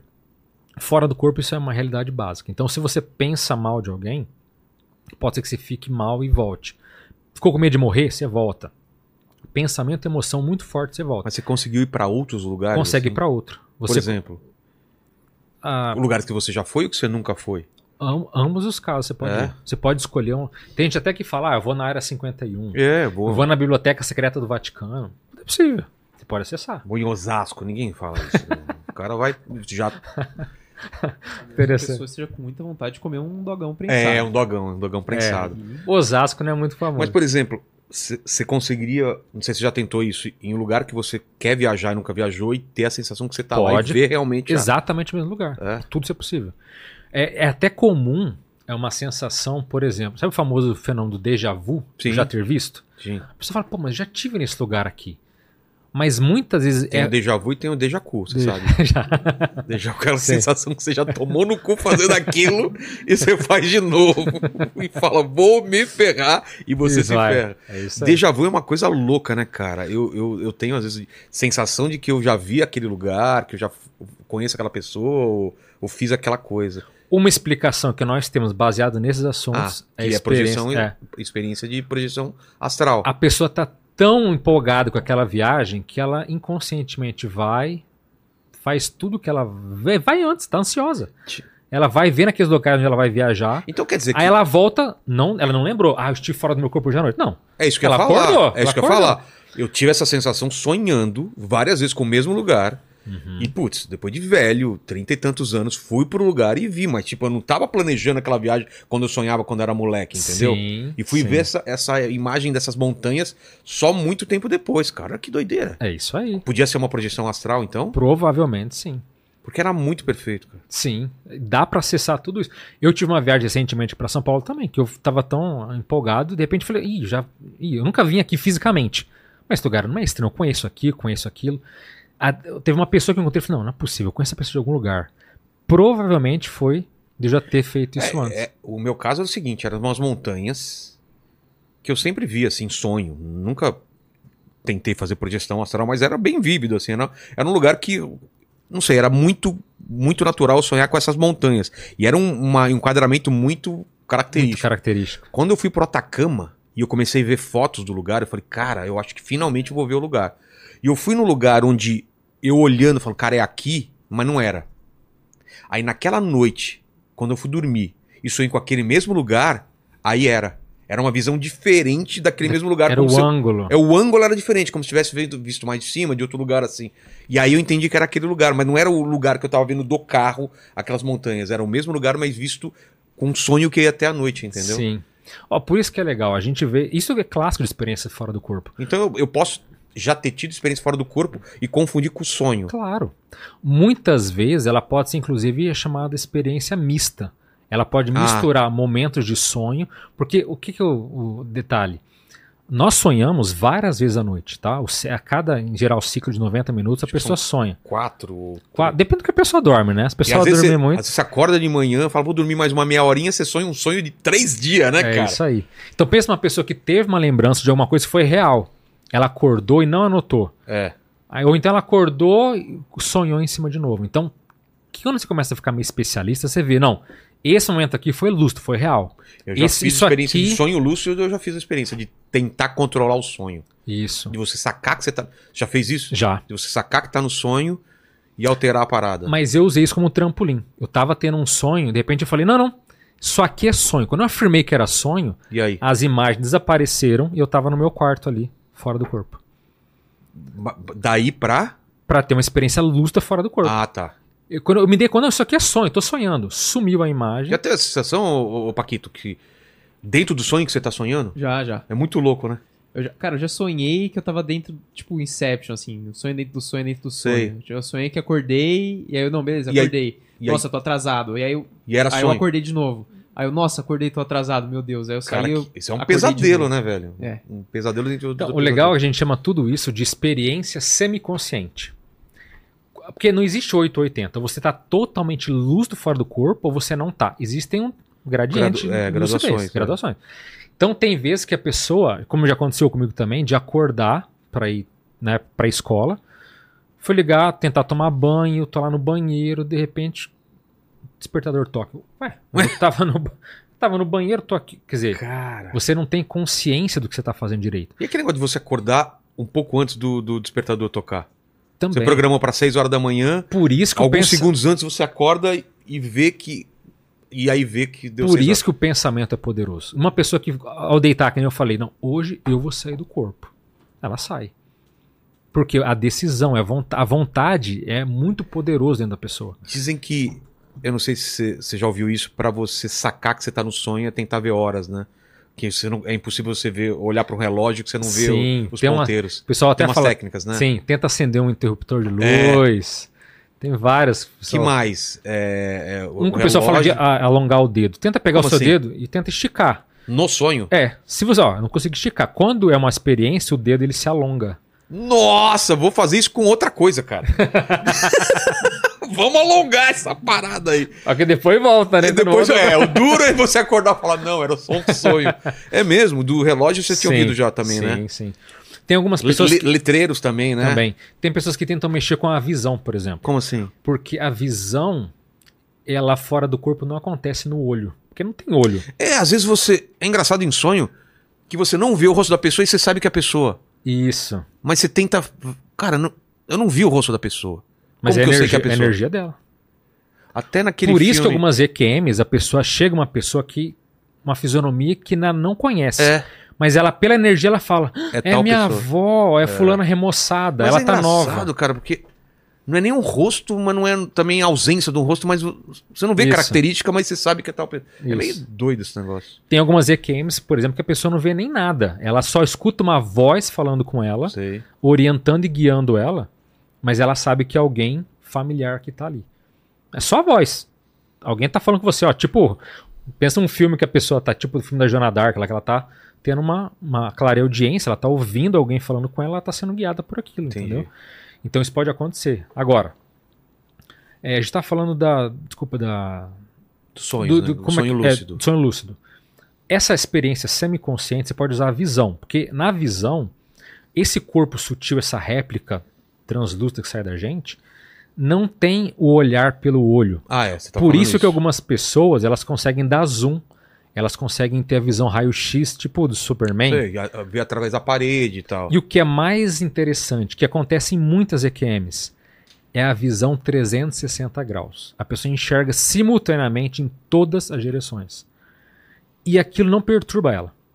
Agora imagina, para nossa padrão mental, como é que você enxerga simultaneamente frente, trás e Eu, lado? quando tive experiência com a ayahuasca lá, não era 360, mas eu tava vendo uma coluna que nem essa daqui, atrás de você, e ao mesmo tempo era como se eu estivesse vendo atrás, Atrás dela. dela. Cara, é- ela tivesse aberto assim, sabe? A- Isso. como aqueles, aqueles, aquelas coisas de montar de papel que você tem aberto e depois você fecha e monta um negocinho. É como se ela tivesse toda aberta assim. Exatamente. Porque a visão não precisa ser condicionada ao, ao olho, porque não existe globo ocular naquele corpo sutil. É, Tem pessoas que enxergam, por exemplo, pela mão. Se ela quiser enxergar pela mão, ela enxerga. o Não ent- do então, fauno lá, né? Que o cara É. tinha negócio aqui, tinha os olhos aqui. né? então depende da vontade da pessoa. Sei. Muitas vezes ela está num As sonho regras lúcido, também de, de física são totalmente diferentes, né? totalmente diferentes. Gravidade, velocidade, tudo. Quanto mais. Então, fora do corpo, o que, que é legal de ter uma experiência de quase morte, uma experiência fora do corpo?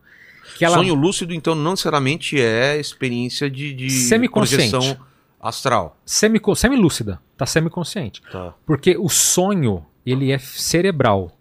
Ele vai acontecer mecanicamente pelo seu cérebro. É uma descarga de informação inútil para no dia seguinte você acordar Resetado. tá, é, É você isso deu um mesmo? reboot no cérebro. É isso mesmo? acordar bem. Mas, como eu falei, você pode ter experiências que o teu cérebro fica sonhando ali e você passa o tempo todo do sono ativo fazendo alguma outra coisa. Você acorda como quando você faz isso? Cansado? Geralmente é muito energizado. Não é cansado? Não, você acorda. Aí é que tá. O corpo funciona no piloto automático.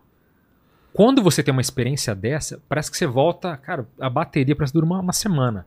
Você volta. Você não tá cansando esse corpo? Não. Como se chama? Corpo. O seu corpo sutil, É. a gente chama de psicossoma, É, corpo astral. Você não cansa esse corpo? Esse corpo não, Não. cansa? Parece que ele se reenergiza. Ah.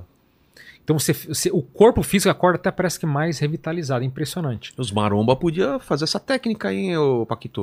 O cara treina, dorme e o corpo sutil continua treinando enquanto ele tá lá. É, velho. Tem um Não. episódio de Rick and Morty sobre isso. S- Sério? Sério. E o, como é- o que, que é a eles parada? vão dormir, mas aí eles inventam um negócio lá pra, pro corpo continuar treinando enquanto eles Sério? estão dormindo. né? Boa. É Meio Matrix, né? Que o cara aprende Kung Fu, É. só eng- coloca lá e enquanto ele tá Tem dormindo. drive lá. É. Já pensou que interessante? O corpo segue, segue funções automatizadas, você não precisa pensar em É. coração batendo, em Respiração. Então o sonho, ele é físico. Ele vai acontecer. Por isso que a gente dá valor. O sonho pra nós é meio secundário, assim, entendeu? Tipo, ah, é significado do sono. Olha, é descarga de. Pode ser que tenha algum, alguma uma, uma coisa psicológica, algum trauma ali no meio. Ok, pode ser que tenha. Mas em geral a gente não liga muito pra isso. O ideal é você ter experiências que transcendam o cérebro e o, o, o sonho como um todo, entende? Por isso que quando você tem uma experiência de quase morte dessa, você percebe que a natureza do universo, olha que coisa, ela, ela é, é multidimensional. O que, que é multidimensional? Existem várias dimensões. A, a vida humana aqui é uma dimensão. Sim. A dimensão física, material, onde tudo mais denso. Mas as leis da física em outras comunidades fora do corpo são completamente diferentes. Completamente diferentes. E o que é interessante, aqui a gente fala que a internet cria bolhas, né? Ah, o cara que é do, sei lá, da arte, o cara que é da ciência, o cara que é da religião, cada um tem a sua bolha. Após a morte, isso é mais ostensivo ainda. Cada um fica onde se sente bem. Por isso que existem milhares de céus, milhares de locais. Nossa. E quanto mais evoluído aquele local é, menos ele tem referência com a condição humana. Tem locais que, por exemplo, o famoso filme aí, Nosso Lar, né? Até vai sair recentemente o 2 dois, aí. é. Ele mostra uma cidade do que seria. E de fato, pessoas saem do corpo e vão até cidades como essa. Mas a Nosso Lar é uma cidade ok, não é da super evoluída, é uma cidade ok. Na média, entendeu? As mais evoluídas não tem nem estrada, o pessoal só voa. É um outro. Não tem muita relação com a Com, dimensão com esse mundo material. com esse nosso. mundo. Por isso que alguns passam por experiências dessas, encontrando esses locais, elas ficam assim abismadas, como que a realidade pode ser complexa. E alguns têm na dimensão mental, como eu falei, um local que nem tem forma definida, é, É. mais avançado ainda. E os chamados infernões também existem, né? O chamado área umbralina. Tem gente que também passa por isso, vê que existem pessoas perturbadas, pessoas muito desequilibradas. Muito do que a religião fala, até certo ponto, é uma é uma visão que a pessoa teve daquilo, ou intuitivamente ela teve uma experiência, né, de locais que realmente são é tipo filme mesmo de, sabe, filme, locais com cheio de neblina, Sei. tudo cinza, locais que são completamente isso as experiências também mostram que são, que são realidades. O exemplo muito dado é a famosa caverna de Platão, que tá todo mundo aqui vendo A sombra. as sombras, achando que a realidade é essa. Quando você sai, você fala, cara, isso aqui é um pobre, é, uma realidade pálida do que realmente existe. A sombra seria o nosso mundo material?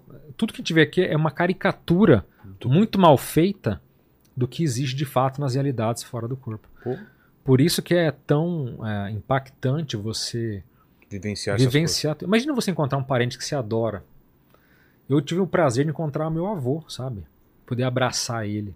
Aí eu chorei e voltei. Trocou ideia ou... Eu fiquei tão emocionado que eu, eu lembrei dele, eh, porque sempre ele chegava nos domingos na minha casa, e tinha um portão, que na época não era automático, ele abria o portão e chegava, né? Aí, de repente, quando chegou aquela consciência, eu falei, o meu avô. Aí, quando ele me abraçou, eu lembrei da cena dele abrindo o portão. Aquilo me emocionou. Aí eu voltei. Mas muitas pessoas, inclusive, o, quem escreveu esse livro foi o Valdo Vieira. Foi um, um grande projetor. Desde os 11 anos de idade ele saía do corpo. E aí ele, ele, inclusive, foi parceiro do Chico Xavier muitos anos. Ajudou o Chico, né? Mas ele criou muito problema no meio espírita, por quê? Porque ele falou o seguinte: olha, para que você vai depender de médios que estão passíveis de distorções e erros? quando você mesmo pode ter uma experiência por conta própria e entender se existe ou não vida após a morte. Você, direto, ninguém te conta, não tem intermediário, você vai ver aquilo. Só que aí, obviamente, ele ficou uma persona não grata, né? Porque você vai querer mudar todo o sistema agora? Não dá. Por isso que ele né, tirou o time dele de campo, foi estudar a parte, se dedicou a esses assuntos para poder entender como é que ele funciona. Agora, cada um pode ter sua crença. Como eu falei, respeito tudo, tem parentes, amigos, né? Maravilhosos que acreditam em coisas que às vezes não faz sentido para mim, mas está tudo bem, está tudo certo. Mas se a pessoa tiver uma oportunidade de ver, ou de pelo menos reencontrar aquela pessoa, e reencontrar não é como eu falei, não é uma coisa assim na telinha, é abraçar, tocar, cara, é a pessoa que está aqui comigo, entendeu? É o cheiro da pessoa. É muito a- emocionante, é muito a forte. voz da pessoa. Agora, muitos podem falar, ah, legal, perdi meu filho, perdi não sei quem, eu posso posso fazer uma experiência dessa? Depende. Se você está muito emocional ainda, você lembra da pessoa e chora, você não vai conseguir. Mas tem casos, sim, de mães, pais, ex-parentes que conseguem ter contato, ver e falar, ó, foi a experiência mais incrível que eu tive na minha vida, né? Então, casos assim são realmente muito muito impressionantes que fazem a gente repensar como que o universo ele é realmente complexo. Por isso que a gente admite as reencarnações ou vidas sucessivas, porque ah, isso também cria problema, né? A pessoa, digamos, É, ela, pra mim não faz sentido. Você é uma pessoa, mas também foi outra, foi outra, foi outra, e eu não lembro de nada, e ao mesmo tempo eu sou a soma de tudo, quem sou eu, sabe essas coisas?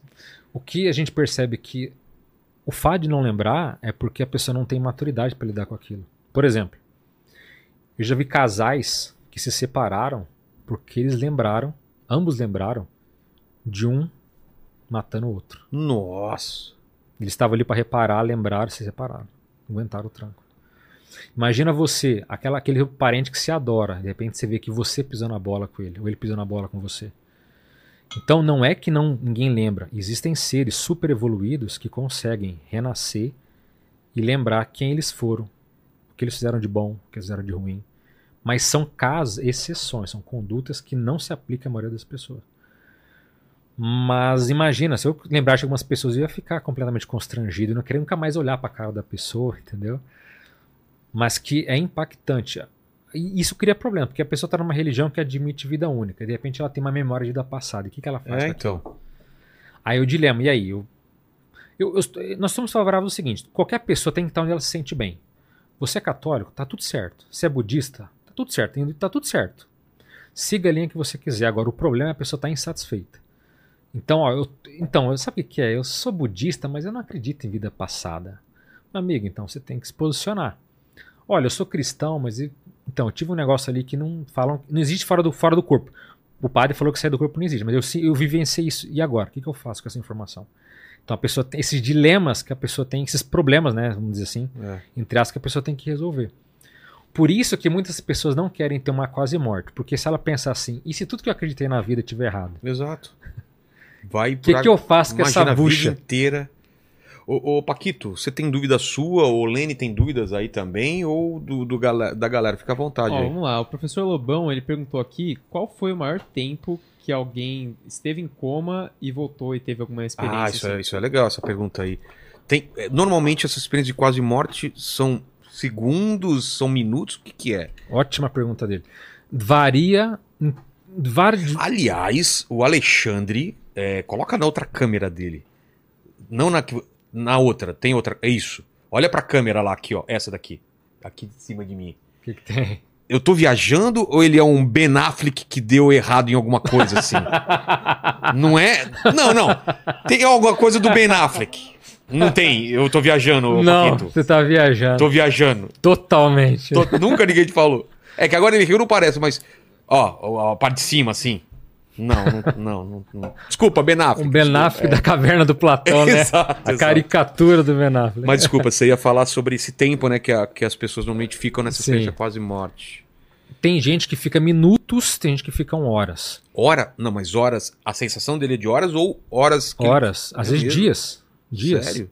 Num coma, num. Tem certos casos de coma que a pessoa fica muito tempo. E ela tem. Agora, não quer dizer que ela tenha memória ou vivência 24 horas. Ah, tá. Mas quando a experiência é longa, ela tem. Essa questão do tempo também ela é muito mais complexa. Por quê? o tempo nessas, nessa condição fora do corpo na EQM, ela Passa varia diferente, né? diferente. Pode parecer muito mais Aí tempo. entra o que aquilo que o Paquito comentou do filme lá da Origem, do, do Leonardo DiCaprio, que ele Sei. tinha sonhos que demoravam mais tempo. É, quanto mais profundo, É. passava mais devagar. Tem que, teve camadas, teve né? uma de um rapaz, não me lembro que país, que ele relatou, como se ele passasse, tipo assim, mais de mil anos. A sensação que ele tava. Sei. Era. Ele tava num lugar conversando com uma pessoa, ele plantou a árvore, a árvore cresceu. A sensação da passagem do tempo foi coisa muito longa. A ponto de não lembrar mais quem ele era aqui, sabe? Passa muito tempo. Então, mas tem experiências que poucos minutos ela sente como se fosse também. Passa muita coisa, acontece muita coisa. De caso de coma de maior tempo, eu não me lembro, mas eu recordo um rapaz que ele ficou 12 anos, até virou notícia que ele ficou 12 anos, ele acordou. Amigo, ó, o mundo. Só que ele não teve EQM, Ah, não? Não. Ah, tá. mas de caso de coma. Não, mas eu queria saber de Com EQM. EQM eu não sei. De quase morte é difícil dizer alguém que tenha um recorde assim de, de período. Mas, Mas tem pessoas que ficaram segundos e, e tiveram experiência. se tiver experiência. É mesmo?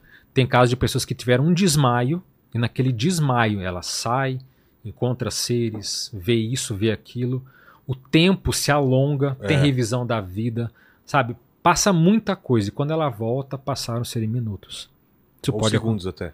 segundos até. O, o, o caso de afogamento também tem, tem pessoas que. Muito. E- Inclusive o afogamento ele é muito interessante porque se diz na literatura Não é médica. interessante. Não, É tipo, né? interessante pra quem mu- estuda, né? É, é, o, o afogamento é muito interessante. Não é?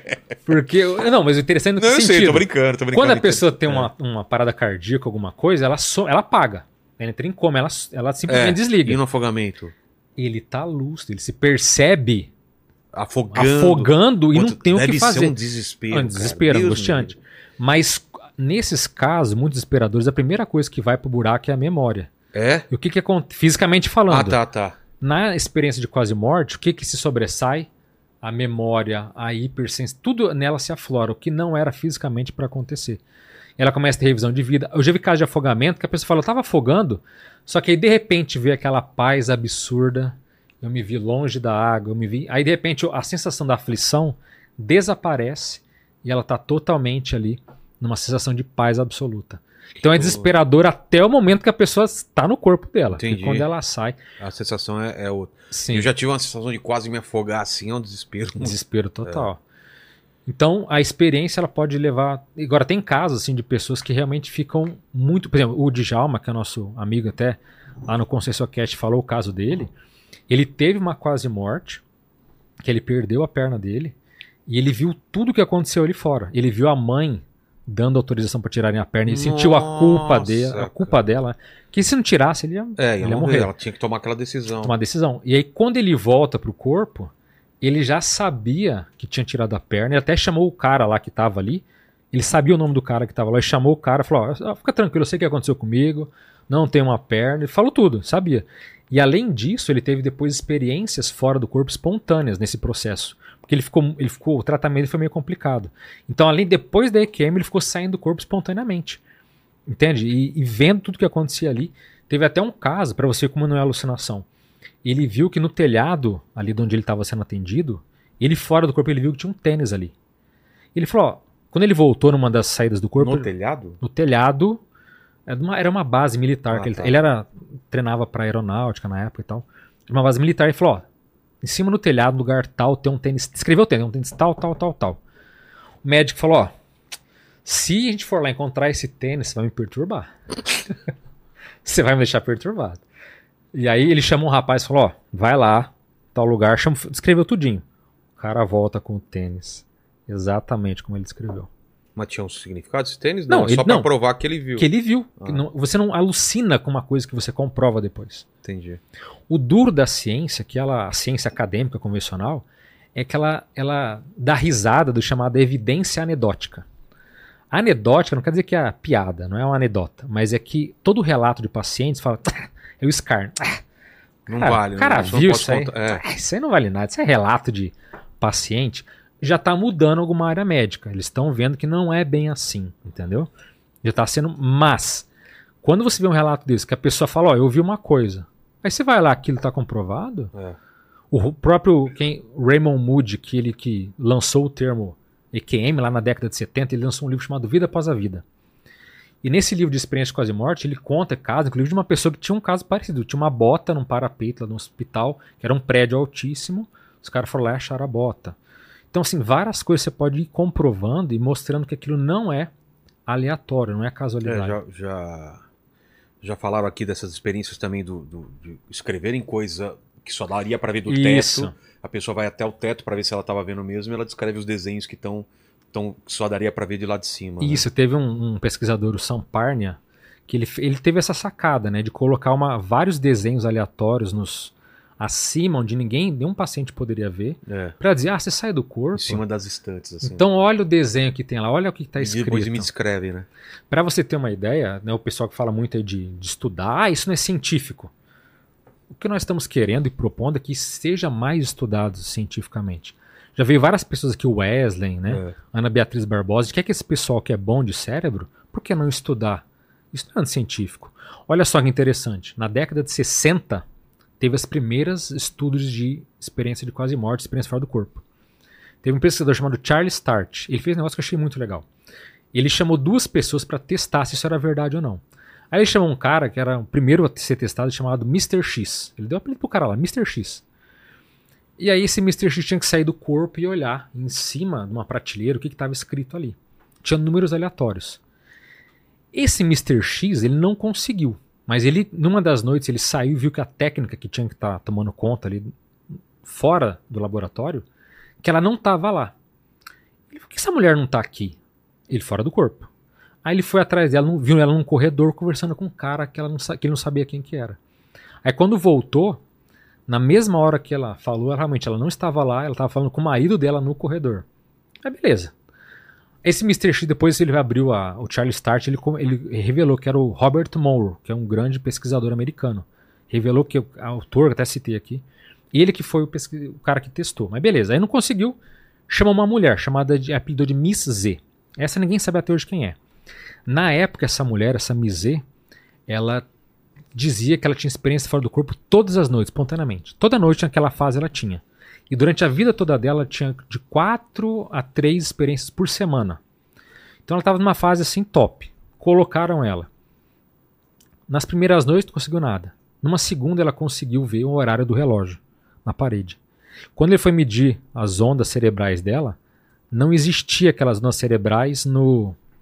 É, não existia, ela foi um novo padrão que ele identificou ali. Que ela, n- era nem estar acordada nem estar dormindo. E na quarta noite, se não me engano, ela conseguiu sair do corpo e olhar exatamente a sequência que estava ali em cima. Se não me engano, era tipo assim: 2, 5, 1, 3, 2. Ela voltou e falou: ó, a sequência é tal. Ela acertou. E aí você fala, pô, mas então foi comprovado cientificamente? Não. Por quê? Qual é a outra explicação que ela, dela não ter tido isso? Aí o pessoal falou, não, ela podia estar com uma lanterna que ela jogou que refletia. Os caras inventaram. Nossa. Não, podia dar reflexo no relógio, você das contas. Ou seja, foi um caso irrefutável? Não. Tinha uma explicação estapafúrdia para dizer que aquilo tinha, mas Era muito absurdo. é, então assim, já teve estudos querendo fazer isso. É, tem pesquisadores como esse São Parna que querem estudar. A gente quer exatamente isso, que mais pessoas estudem por quê? Será que vale a pena entender sobre esses assuntos, né? Provar que a consciência sobrevive ao corpo ou não? Acho que é um, é um ponto que é muito relevante. Infelizmente, tem poucos pesquisadores aí que se atrevem a fazer algo nesse sentido, né? Então, É. infelizmente. Desses relatos, assim, como você colocaria? Você falou que tem os espíritos mais evoluídos, os menos evoluídos. Como você colocaria? Tem uma gradação, assim? Tem. E, e- e qual seria o- mais evoluído? Então, pelo estudo da consciência, a conscienciologia não é cientologia. Cientologia é do Tom Cruise, outras Ah, coisas é. lá. É. É. Por esse estudo que é baseado nessas experiências fora do corpo, existe uma hierarquia. O que dá para dizer de forma mais sintética é o seguinte: é, existem seres é, evoluídos a ponto de coordenar outros grupos de pessoas. Então ele tem uma liderança em relação a pessoas que estão menos avançadas do que ele. Renasce igual todo mundo. Existem seres que são os super evoluídos e que renascem aqui na vida humana. Eles foram apelidados de serenões. Se- Serenão. Serenão? Uma pessoa que é tão serena que ele é um serenão. Entendi. É a serenidade máxima. Por quê? Uma vez esse professor Valdo Vieira estava fora do corpo na cidade de São Paulo. Ele viu um monte de gente perturbada correndo, gritando: O serenão vem aí, o serenão vem aí. Ele ouviu o que, era serenão? Era um cara super evoluído que estava chegando ali. Os caras perturbados correndo desesperados, sabe? Então, o que, que se admite? Que existem seres super evoluídos que renascem e são anônimos. Por que, que são anônimos? Todo mundo ia né, bater lá, ô, ô, me dá um. Me dá um número da Mega Sena aí. É. Cura meu fulano que tá doente. Mas. Então há seres que estão no ápice da evolução que renasce, e o que a gente sabe é que depois que esses seres não renascem mais, vai para um outro estágio de evolução que a gente não sabe muito bem como é que funciona. Ele se manifesta apenas de corpo mental isolado, nessa dimensão sem tempo nem espaço, e são seres da mais. É mais que o sereno, ele é mais sereno, mais equilibrado, mais ético, mais tudo assim. E que não se sabe, se coordena evolução em planeta, ninguém sabe sobre isso. Tudo é, é chute, é hipótese, mas tem experiência de pessoas que encontraram esses seres evoluídos que não renascem mais. É um padrão assim fora da casinha. Não são Deus, mas são seres que sabe se tem também trilhões deles no universo. São Entendi. super comuns. Mas que a gente não consegue. Qual que é o nosso papel aqui nessa vida humana, né? É trabalhar nossas imaturidades, trabalhar principalmente a nossa parte emocional, nossos medos, né, o ego, trabalhar toda a parte ainda de bicho que tem na gente, para algum dia. Isso é o que a gente vê, tá? Pra gente evoluir a ponto de chegar nesse nível, de não precisar mais renascer. Porque se alcançou o ápice do domínio físico, mental, energético, o seu nível de fraternidade é, é absurdo, entendeu? E já falando nesse ponto, né, tem um até onde eu tiver acho que eu vou falar disso, porque existe no, toda a experiência de quase morte, ela tem um fundo de que diz algo para uma pessoa, tem uma mensagem maior. E geralmente, em alguns casos, é feita a pergunta mais importante que a pessoa pode ouvir na vida humana, que é feita na quase morte. Agora eu que te pergunto, você tem ideia qual que seria a pergunta mais importante que uma pessoa pode ouvir? Você foi uma boa pessoa? Você falando, a outra pessoa perguntar É. pra ela. É, qual, qual a pergunta mais importante que você pode ouvir? Se alguém pode falar, ó, tem bolzinho que toma na cabeça a vida inteira, né? É, Só se lasca. não sei.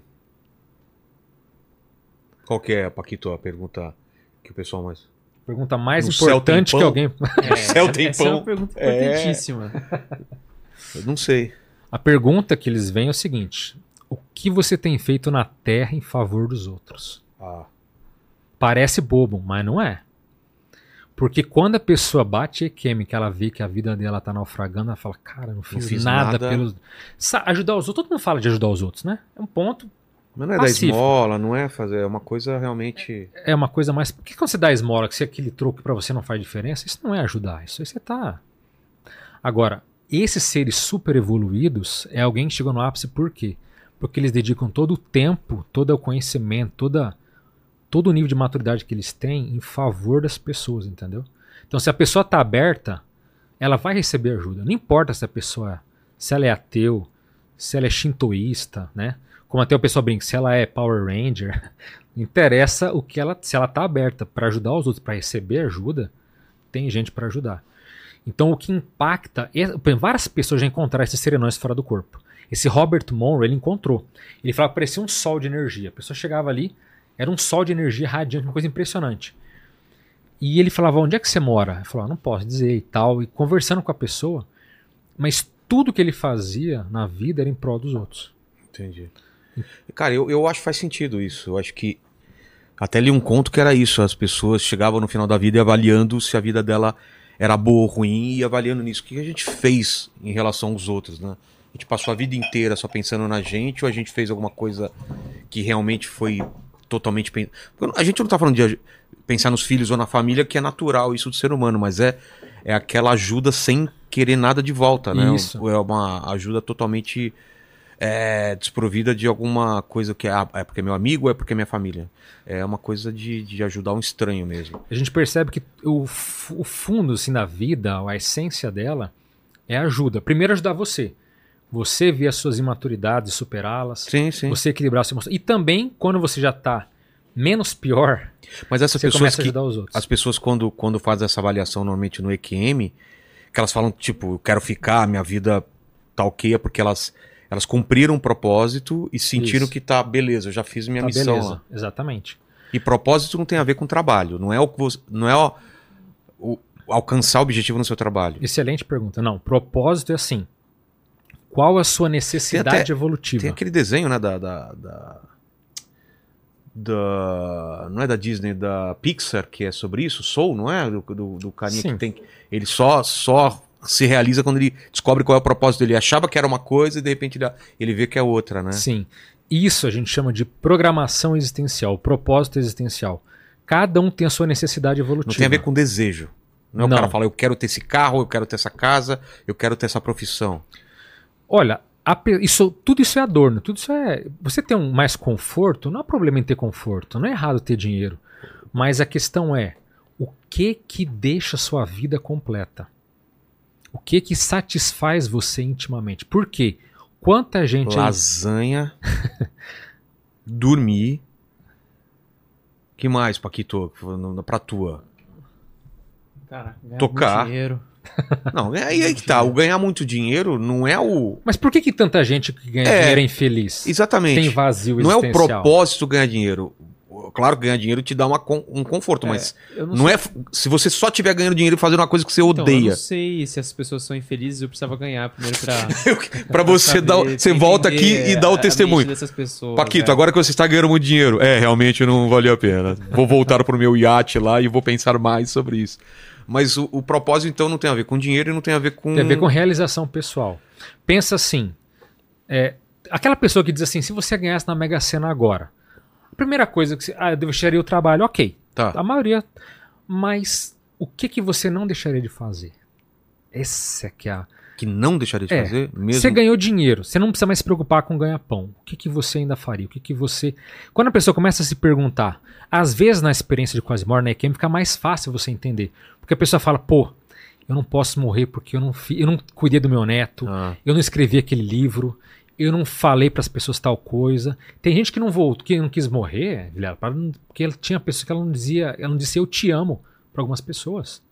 Cara, eu te amo. Paquito, por quê? agora eu acho que é hora de você imaginar que, por exemplo, tá perto do- dos últimos momentos da sua vida, fica à vontade aí, cara. Se você tá no teu coração de falar eu te amo pra alguma pessoa que tá por aqui perto de você, É agora. vou te dar essa Cara, oportunidade. Meu coração tá pedindo pra eu pedir um aumento.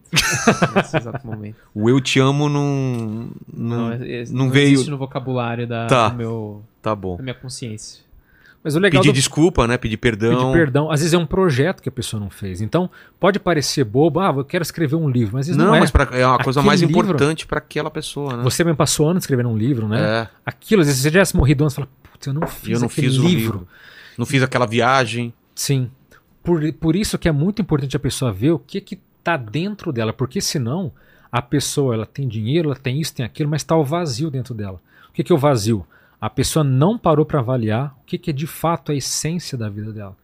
E se ela puder avaliar, ela vai ter, por exemplo, o dinheiro pode ser a consequência, ah, o lazer é consequência, mas não é a pessoa se perder simplesmente em atividades que são secundárias, ela de repente vê que desperdiçou a vida É. dela. E quando a pessoa vê que ela ajudar os outros de alguma forma que para ela é positivo, sem cobrar nada de ninguém, sem querer nada em troca, e aquilo faz bem, aquilo é benevolente, aquilo tem um saldo positivo, isso é fora de série, entendeu?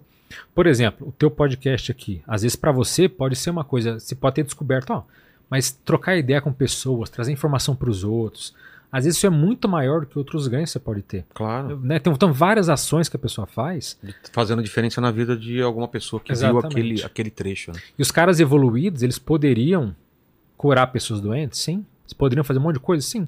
Mas eles fazem anonimamente porque eles não querem aplauso. Isso é um ponto que é, cria muito problema. Por quê?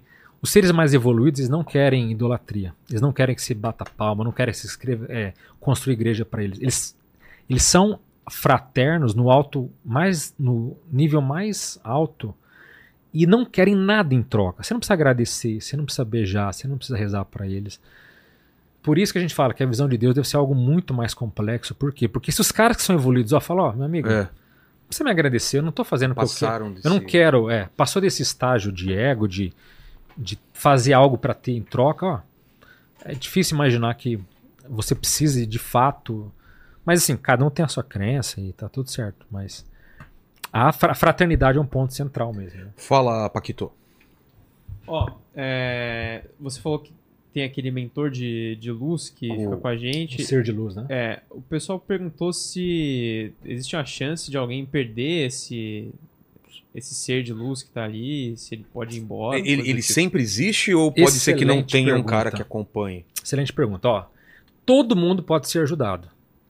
Esses seres mais evoluídos, seres que nos protegem, que gostam da gente, todo mundo pode ser ajudado, mas pode se perder sim. E detalhe, a gente chama essa figura de amparador, né? Que ampara a nossa dor, ampara nossas angústias, mas nem todo mundo tem amparador. Nossa, o cara tá sozinho? Veja bem, é que a gente falou de propósito de vida, É. foi bem a calhar. Uma pessoa que não faz nada pra ela, nem pros demais, ela precisa de protetor? O amparador me escolhe aqui qual série assistir agora. Ele não precisa. A vida dele é tão confortável ao ponto de ele não ter. Ele não precisa de ninguém ajudando ele. Agora, uma pessoa que tá lá ralando, desenvolvendo, querendo fazer o bem comum pros outros, ele quer. recebe pressão de quem não gosta dele, querem puxar o tapete dele, ele tá lá fazendo o que ele pode. Esse, às vezes, precisa de um amparador que inspira, que dá Ah, ideias. Veja, amparador é alguém mais íntimo a você, que tá sempre na, na luta com você ali, porque vo- você precisa dele. O cara que não tem nenhum desafio, não faz nada pra ele, é muito egoísta, não precisa de amparador, entendeu? E certas pessoas que têm podem perder. O cara começa, de repente, sei lá, surtou, deu uma crise de maturidade, começa a enganar os outros. Por exemplo, antigamente tinha muitos parapsíquicos ou médios sensitivos que eram genuínos, autênticos. Aí os caras usam, usam os poderes dele pra manipular, pra querer, sabe? Muitos foram perdendo as capacidades. Tirando os, os, os mágicos, os mentalistas, tirando o pessoal Sim. que é fraudulento. Mas muita gente perdeu. Por quê? Porque começou a usar de uma forma in- ineficiente. E aí esse amparador, esse ser de luz, fala, ó, meu amigo, não consigo mais te ajudar. Você se fechou, você entrou numa, num viés aí que não é, não é pra gente. Eles se retiram. Então, eles não forçam a ajuda de ninguém, entendeu? Então eu já vi pessoas que ficaram assim mal porque elas saíram, se desligaram de umas tarefas assistenciais, de repente veio o vazio, perderam a. Pra que que vai ajudar você? E a pessoa a gente vazio, cara, não tem mais aquela pessoa. Ela sentia que alguém íntimo foi, sabe, um vazio de alguém que parece que foi embora. Entendi. Então, os- a gente sempre diz o seguinte, que o amparador, ele é de função. O ser de luz ajuda se você precisa. Quem não desempenha nada, às vezes pode ser um professor que está lá querendo dar uma aula melhor, que quer fazer um estudo novo, entendeu? Dependendo da área que for, pessoa vai ser muito ajudada. E agora pensa uma pessoa que está envolvida na criminalidade. Vai ter alguém envolvido, ó, meu amigo, isso aqui é tal ideia para, isso aqui é mais fácil para você traficar alguma coisa. Vai, entendeu? Então, dependendo do nível de ética ou do, do que a pessoa faz em vida, ela- ou ela não tem ou ela perde. Isso pode acontecer sim. Entendi. Fala, Paquitos. Olha, o pessoal também perguntou se existem hábitos que prejudicam essas experiências é, fora do, do corpo. Por exemplo, quando você vai dormir, você disse que você, você sai do seu corpo e existem hábitos Álcool, que drogas, podem é, prejudicar essa experiência. vida. é, como fala? Quando você não faz exercício, uma vida mais Sedentária. sedentária. Tudo isso atrapalha, mas o principal é a desorganização. Primeiro, a pessoa ela não sabe que tem, então já não vai ter. Agora, a pessoa que quer ter. O que atrapalha demais é o processo gastrointestinal. Então, a pessoa dormir com a alimentação fazendo digestão, por incrível que pareça. É mesmo? Putz, eu faço isso direto. Ah, encher, encher a barriga e vou deitar. Isso é péssimo. Fica Isso- mal, né? Você fica Você pesado. Fica pesado. O Pessoal- físico atrapalha. O pessoal mais velho falava que isso dá pesadelo, né? Também, às vezes, Ah, tive um sonho ruim, claro, que você vai dormir de barriga cheia. comer uma feijoada É. com uma lasanha lá. Né? Então, às vezes, a alimentação ruim, é, a questão da pessoa, por exemplo, o que ela pensa antes de deitar.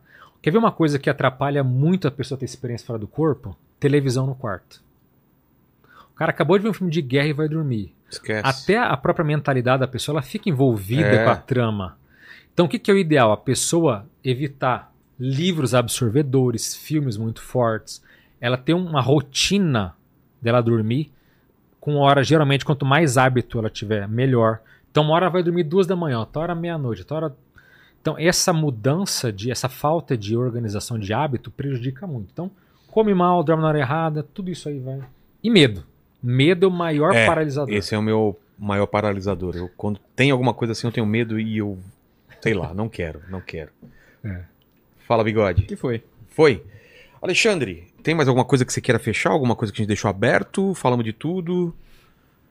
Olha, eu gostaria de falar assim, é, pelo seguinte, só pra gente fechar.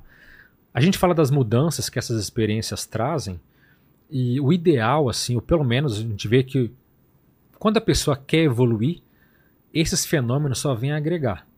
Então, se a pessoa não quer mudar nada na vida dela, né, Não tem esquece. É, porque você vai ter que mexer para ter uma experiência dessa, em pensar melhor das pessoas, tentar desenvolver a coragem, desenvolver um monte de coisa que tem que se trabalhar.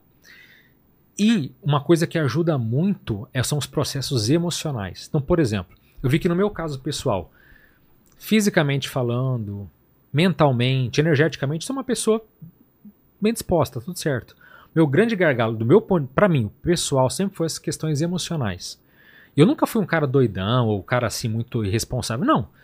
Até meu emocional é muito bom, mas era o, o fato que mais me pega. E tendo essas experiências, eu consegui ter ao longo dos anos um emocional melhor. Então, eu praticamente consegui perdoar muitas pessoas, perdoar não tem ninguém com mágoa. Eu consegui ter ser mais estável, ter menos medo, menos raiva. Eu consegui me trabalhar tanto tendo essas experiências, quanto estudando isso ao longo dos anos. Então, eu consegui. Ainda é um caminho árduo, não quer dizer que eu já emocionalmente eu sou né, um super É. sereno. Não. Eu estou me trabalhando ao longo dos anos. E cada ano eu consigo ficar melhor. Então, eu quero dizer que dá para a gente poder usar esses fenômenos a nosso favor e ter um emocional muito mais equilibrado e muito mais, assim, de fato, aberto a ter novas experiências e ter uma vida mais enriquecedora. Ter um propósito maior. E eu queria aproveitar para divulgar, eu, né, eu, tenho uma, eu vou lançar uma mentoria esse ano chamada Sociedade Evolutiva. E cada mês é para falar de um, de um medo, de uma imaturidade emocional. Por exemplo. Então, fevereiro, a gente vai falar de medo. O medo da parte que a gente conhece física, psicológica, o medo do ponto de vista dos fenômenos. Sim. Ah, vida passada influi em medo? Que que- A gente vai trabalhar todo o processo Onde de está medo. essa raiz? Exato. Não que não é para curar ninguém, mas é- até porque tem casos que a pessoa às vezes tem que procurar uma terapia e tá tudo certo. Mas se a pessoa vê que ela pode se trabalhar naquele, naquele processo, março vai ser raiva. Então, como é que vai, se vai lidar com a raiva do ponto de vista físico, orgânico e também como é que você usa essas técnicas, esses fenômenos para poder ir aliviando isso. Então, uma proposta nova, né? Vai durar aí. Cada ano vai ter uma nova. Cada mês vai ser temas diferentes para que as pessoas possam se trabalhar e poder realmente, assim, se crescer, crescer e evoluir enquanto seres humanos, utilizando tanto as ferramentas físicas quanto essas extrafísicas, né? Boa. E também, desculpa, para divulgar, posso encerrar só? Claro, claro. Quem quiser saber mais, né, tem, pode procurar aí a conscienciologia ou projeciologia, são palavras difíceis, mas coloca Valdo Vieira, né, nós temos aí um, um grupo que se dedica a estudar de forma, vamos dizer assim, científica dentro do que a gente consegue, porque estudar EQM dentro dos padrões da, da ciência acadêmica não dá. Como é que você vai ficar repetindo aquilo exatamente igual? Então, é uma nova proposta de estudo e pesquisa para que a pessoa possa entender como ela é e também usar as técnicas de energia, de saída do corpo e tudo mais para que a pessoa possa ter um, né, uma evolução ou um lado dentro desse, desses assuntos se a pessoa sentir afinidade, né? Entendi. Alexandre, obrigado demais. Obrigado a vocês que estiveram aqui, mas você não está dispensado ainda, porque eu sempre faço três Ah, perguntas para três todos os convidados e com você não vai ser diferente. Quero saber, principalmente a segunda pergunta, como você vai responder. A primeira pergunta é: qual foi o momento mais difícil da tua vida ou da tua carreira? Olha, da vida, que eu até falando das questões emocionais, eu não tive um momento que foi assim, no fundo do O mais, poço. Mas eu posso dizer que no meu caso foram assim, questão de relações pessoais, né? Pessoas que você confiava e, e de repente não eram de confiança. Ah, sei bem, né, Puxado. Fabi? Sabemos bem dessas pessoas aqui, né? De bigodes aí. Isso aí machuca, né? Isso é. Machuca! Então, assim, as, as minhas questões, eu, eu posso dizer que eu sou uma pessoa até muito. Não vou dizer privilegiada, mas eu tive uma, uma vida é, sem tantos percalços que me permitiram ter. de- eu comecei a estudar esses assuntos com 15 anos, né? É. Eu dou aula desses Caramba. assuntos desde 2003, quer dizer, mais de 20 anos dando aula. É, eu tô com 43 hoje, então é muito tempo de estrada. Eu vejo quando eu, em relação a, sei lá, 10 anos atrás, sou uma outra pessoa. É legal você conseguir constatar que você consegue crescer. Então eu nunca tive grandes problemas e agradeço por uma vida que não foi tão difícil, apesar de não ter, não ser muito farta, mas que me deu possibilidade de, de avançar. E os meus questões emocionais eu estou conseguindo aos poucos ali resolver e me né, cada vez ficar mais equilibrado, né? Segunda pergunta tem muito a ver com o assunto de hoje, que é morte, né? A gente vai morrer um dia. é, Você trabalha com isso, pesquisa essas coisas, essa experiência de quase morte. Então imagina que esse programa vai estar aqui após a sua morte. E a minha morte, pessoal vai ficar daqui 300 e tantos anos. O pessoal pode ver essa entrevista e querer saber quais seriam suas últimas palavras, seu epitáfio. Já pensou sobre isso? Já pensei. E é difícil, porque quando você tá Te dá mudando. medo a ideia da morte? Ou... Nenhuma. Sério? Por ter tantas experiências fora do corpo, você. O que eu lamentaria, tipo, putz, não fiz tal coisa. Mas morrer, Entendi. medo nenhum. O, o, o- a, a passagem não é o problema. Entre você morrer e ter uma experiência fora do corpo, sabe qual que é a diferença? Ah. É que você volta. Ah, entendi. Mas do ponto de vista de sensação, é, É, a mesma, mesma. coisa. Entendi. Então não tem. Por exemplo, se você falar, você tem medo de andar de carro? Cara, eu andei tanto de carro, você tem medo de É. carro. Não, Então a experiência que tá. Um dos. O que mais alivia o medo é a experiência. O antídoto para qualquer tipo de medo é você ter algo prático que tire esse medo. E quando você fala, ah, saiu do, morrer isso aqui? Tipo, não dói. Não tem nada de ruim. Você tem uma sensação boa. Você tá leve, você tá flutuando. Sabe? Você, você tem outras, outras coisas te cercando. Você tá mais expandido, você tá mais inteligente, você tá mais tudo. Cara, não tenho medo disso aqui. Então, a morte, pra mim, não tenho medo nenhum. O medo é as coisas que eu preciso fazer aqui, que se não der tempo, ou eu não conseguir por diversas razões, aquilo não dá certo, entende? Entendi. Mas o meu epitáfio, já pensei isso, já mudei muito, mas eu hoje, no dia de hoje, eu, eu colocaria algo assim que é, a consciência supera tudo. O que a consciência supera tudo? É. A gente supera as dificuldades, a gente supera a pobreza, a gente supera os revés, as pressões, a gente supera as ingratidões, a gente supera tudo. Toda dificuldade assim na vida, a consciência supera tudo. E tem muita gente aí na vitimização, né? Ah, minha vida é uma droga, eu sou uma porcaria. Não. Quem tem aqui me fala, meu amigo, a vida é incrível, aproveita. Toda dificuldade que está na tua vida é a teu favor. Pensa, toda, até os chineses falam disso, né? A, o, o, o símbolo de problema né? e oportunidade é a mesma. Toda oportunidade, por mais difícil que seja, você vai sair bem dela. Então eu colocaria isso, a consciência, ou né, o nosso ser, nosso ego, consciência supera tudo. É para lembrar que não tem limites, qualquer coisa a gente pode chegar, né? Né, E eu, olha só, né? Eu tô conversando contigo, quanto que eu esperaria, né? Tá Você falando, para mim uma coisa que seria, cara, que legal, poder vir no Vilela, trocar uma ideia, falar desses assuntos que ainda são tabu. É, pra muita gente. Já saiu do corpo, que sair do a alma deixar o corpo. Tem gente que nunca nem ouviu falar, nem para criticar. Fala, meu amigo, seja hater, mas saiba que existe. É. E as pessoas nem pra ser hater elas são porque nunca Simplesmente não ouviu acredita, falar. não vai atrás. Não, mas nunca ouviu falar. Que assunto que é esse? Quase morte, viagem astral. Esse é um assunto ainda tão inexplorado, ele é tão vago na sociedade, que eu falo, ó, gente, saibam que existe. Pode criticar, desce a lenha. Entendeu? E eu não tô aqui, ninguém tá aqui pra convencer nada. Acredita no que você quiser, mas saiba que existe, entendeu? É. Só isso daí já é formidável, né? E a terceira pergunta se você tem alguma dúvida na tua vida. Nossa, muito. Você viu que eu não tô aqui pra dizer nenhuma verdade absoluta do É, universo. Ó, mas para levantar não, perguntas, né? Tenho muitas dúvidas, especialmente sobre mim, sobre familiares. É, muito do propósito de vida meu eu tenho identificado há muito tempo, mas está surgindo umas coisas novas aí que eu não faço ideia. Então, a dúvida faz parte da pesquisa, da ciência e todo mundo que quer. Então, dúvidas eu tenho muitas, eu tenho muitas delas, até até até eu estava esquecendo de compartilhar aqui, ó. Isso aqui é um livro também serve para você. Um livro que que, eu que é? escrevi é uma, é uma ficção. Que aqui eu compartilho algumas dúvidas, né? É, chama Expresso das Estrelas. Assim, eu quero escrever na minha vida livro para todo tipo de público. Desde a ficção para quem não entende nada do assunto, até livros do mais alto gabarito técnico. A minha meta é escrever de A a Z para todo tipo de público. Então, comecei com isso aqui que fala sobre fenômenos, fala sobre uma ficção, né? Mas e aqui também muitas das minhas dúvidas estão aí dentro, né? Então, dúvida eu tenho, eu não me envergonho delas, mas a questão é ter mais experiência para É. correr atrás de novas dúvidas, né? Total. A gente queria certeza para ter outras dúvidas novas, né? Obrigado demais, Alexandre. Uma dúvida que a gente não tem, né, ô Paquita, é qual a melhor camisa. Gos- Gostou desse link que eu Ah, fiz?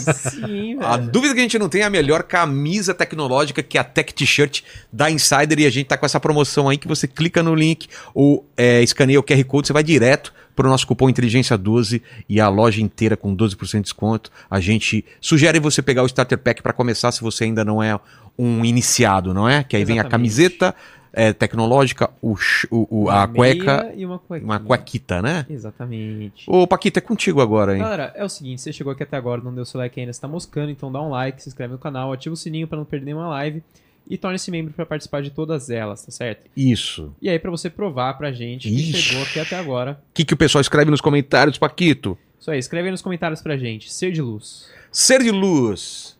Qual que é o outro? Ser? O, o, o- Serenão. Serenão. Serenão é bom. É, eu acho que é mais legal. melhor, Serenão Escrevam é melhor. Serenão, cara. Serenão nos Serenão comentários é que a gente sabe que você sabe que a gente sabe que você sabe. Escrevam Serenão, a gente sabe que você assistiu até o final. Fiquem com Deus. Bom ano pra vocês. Beijo no cotovelo e tchau.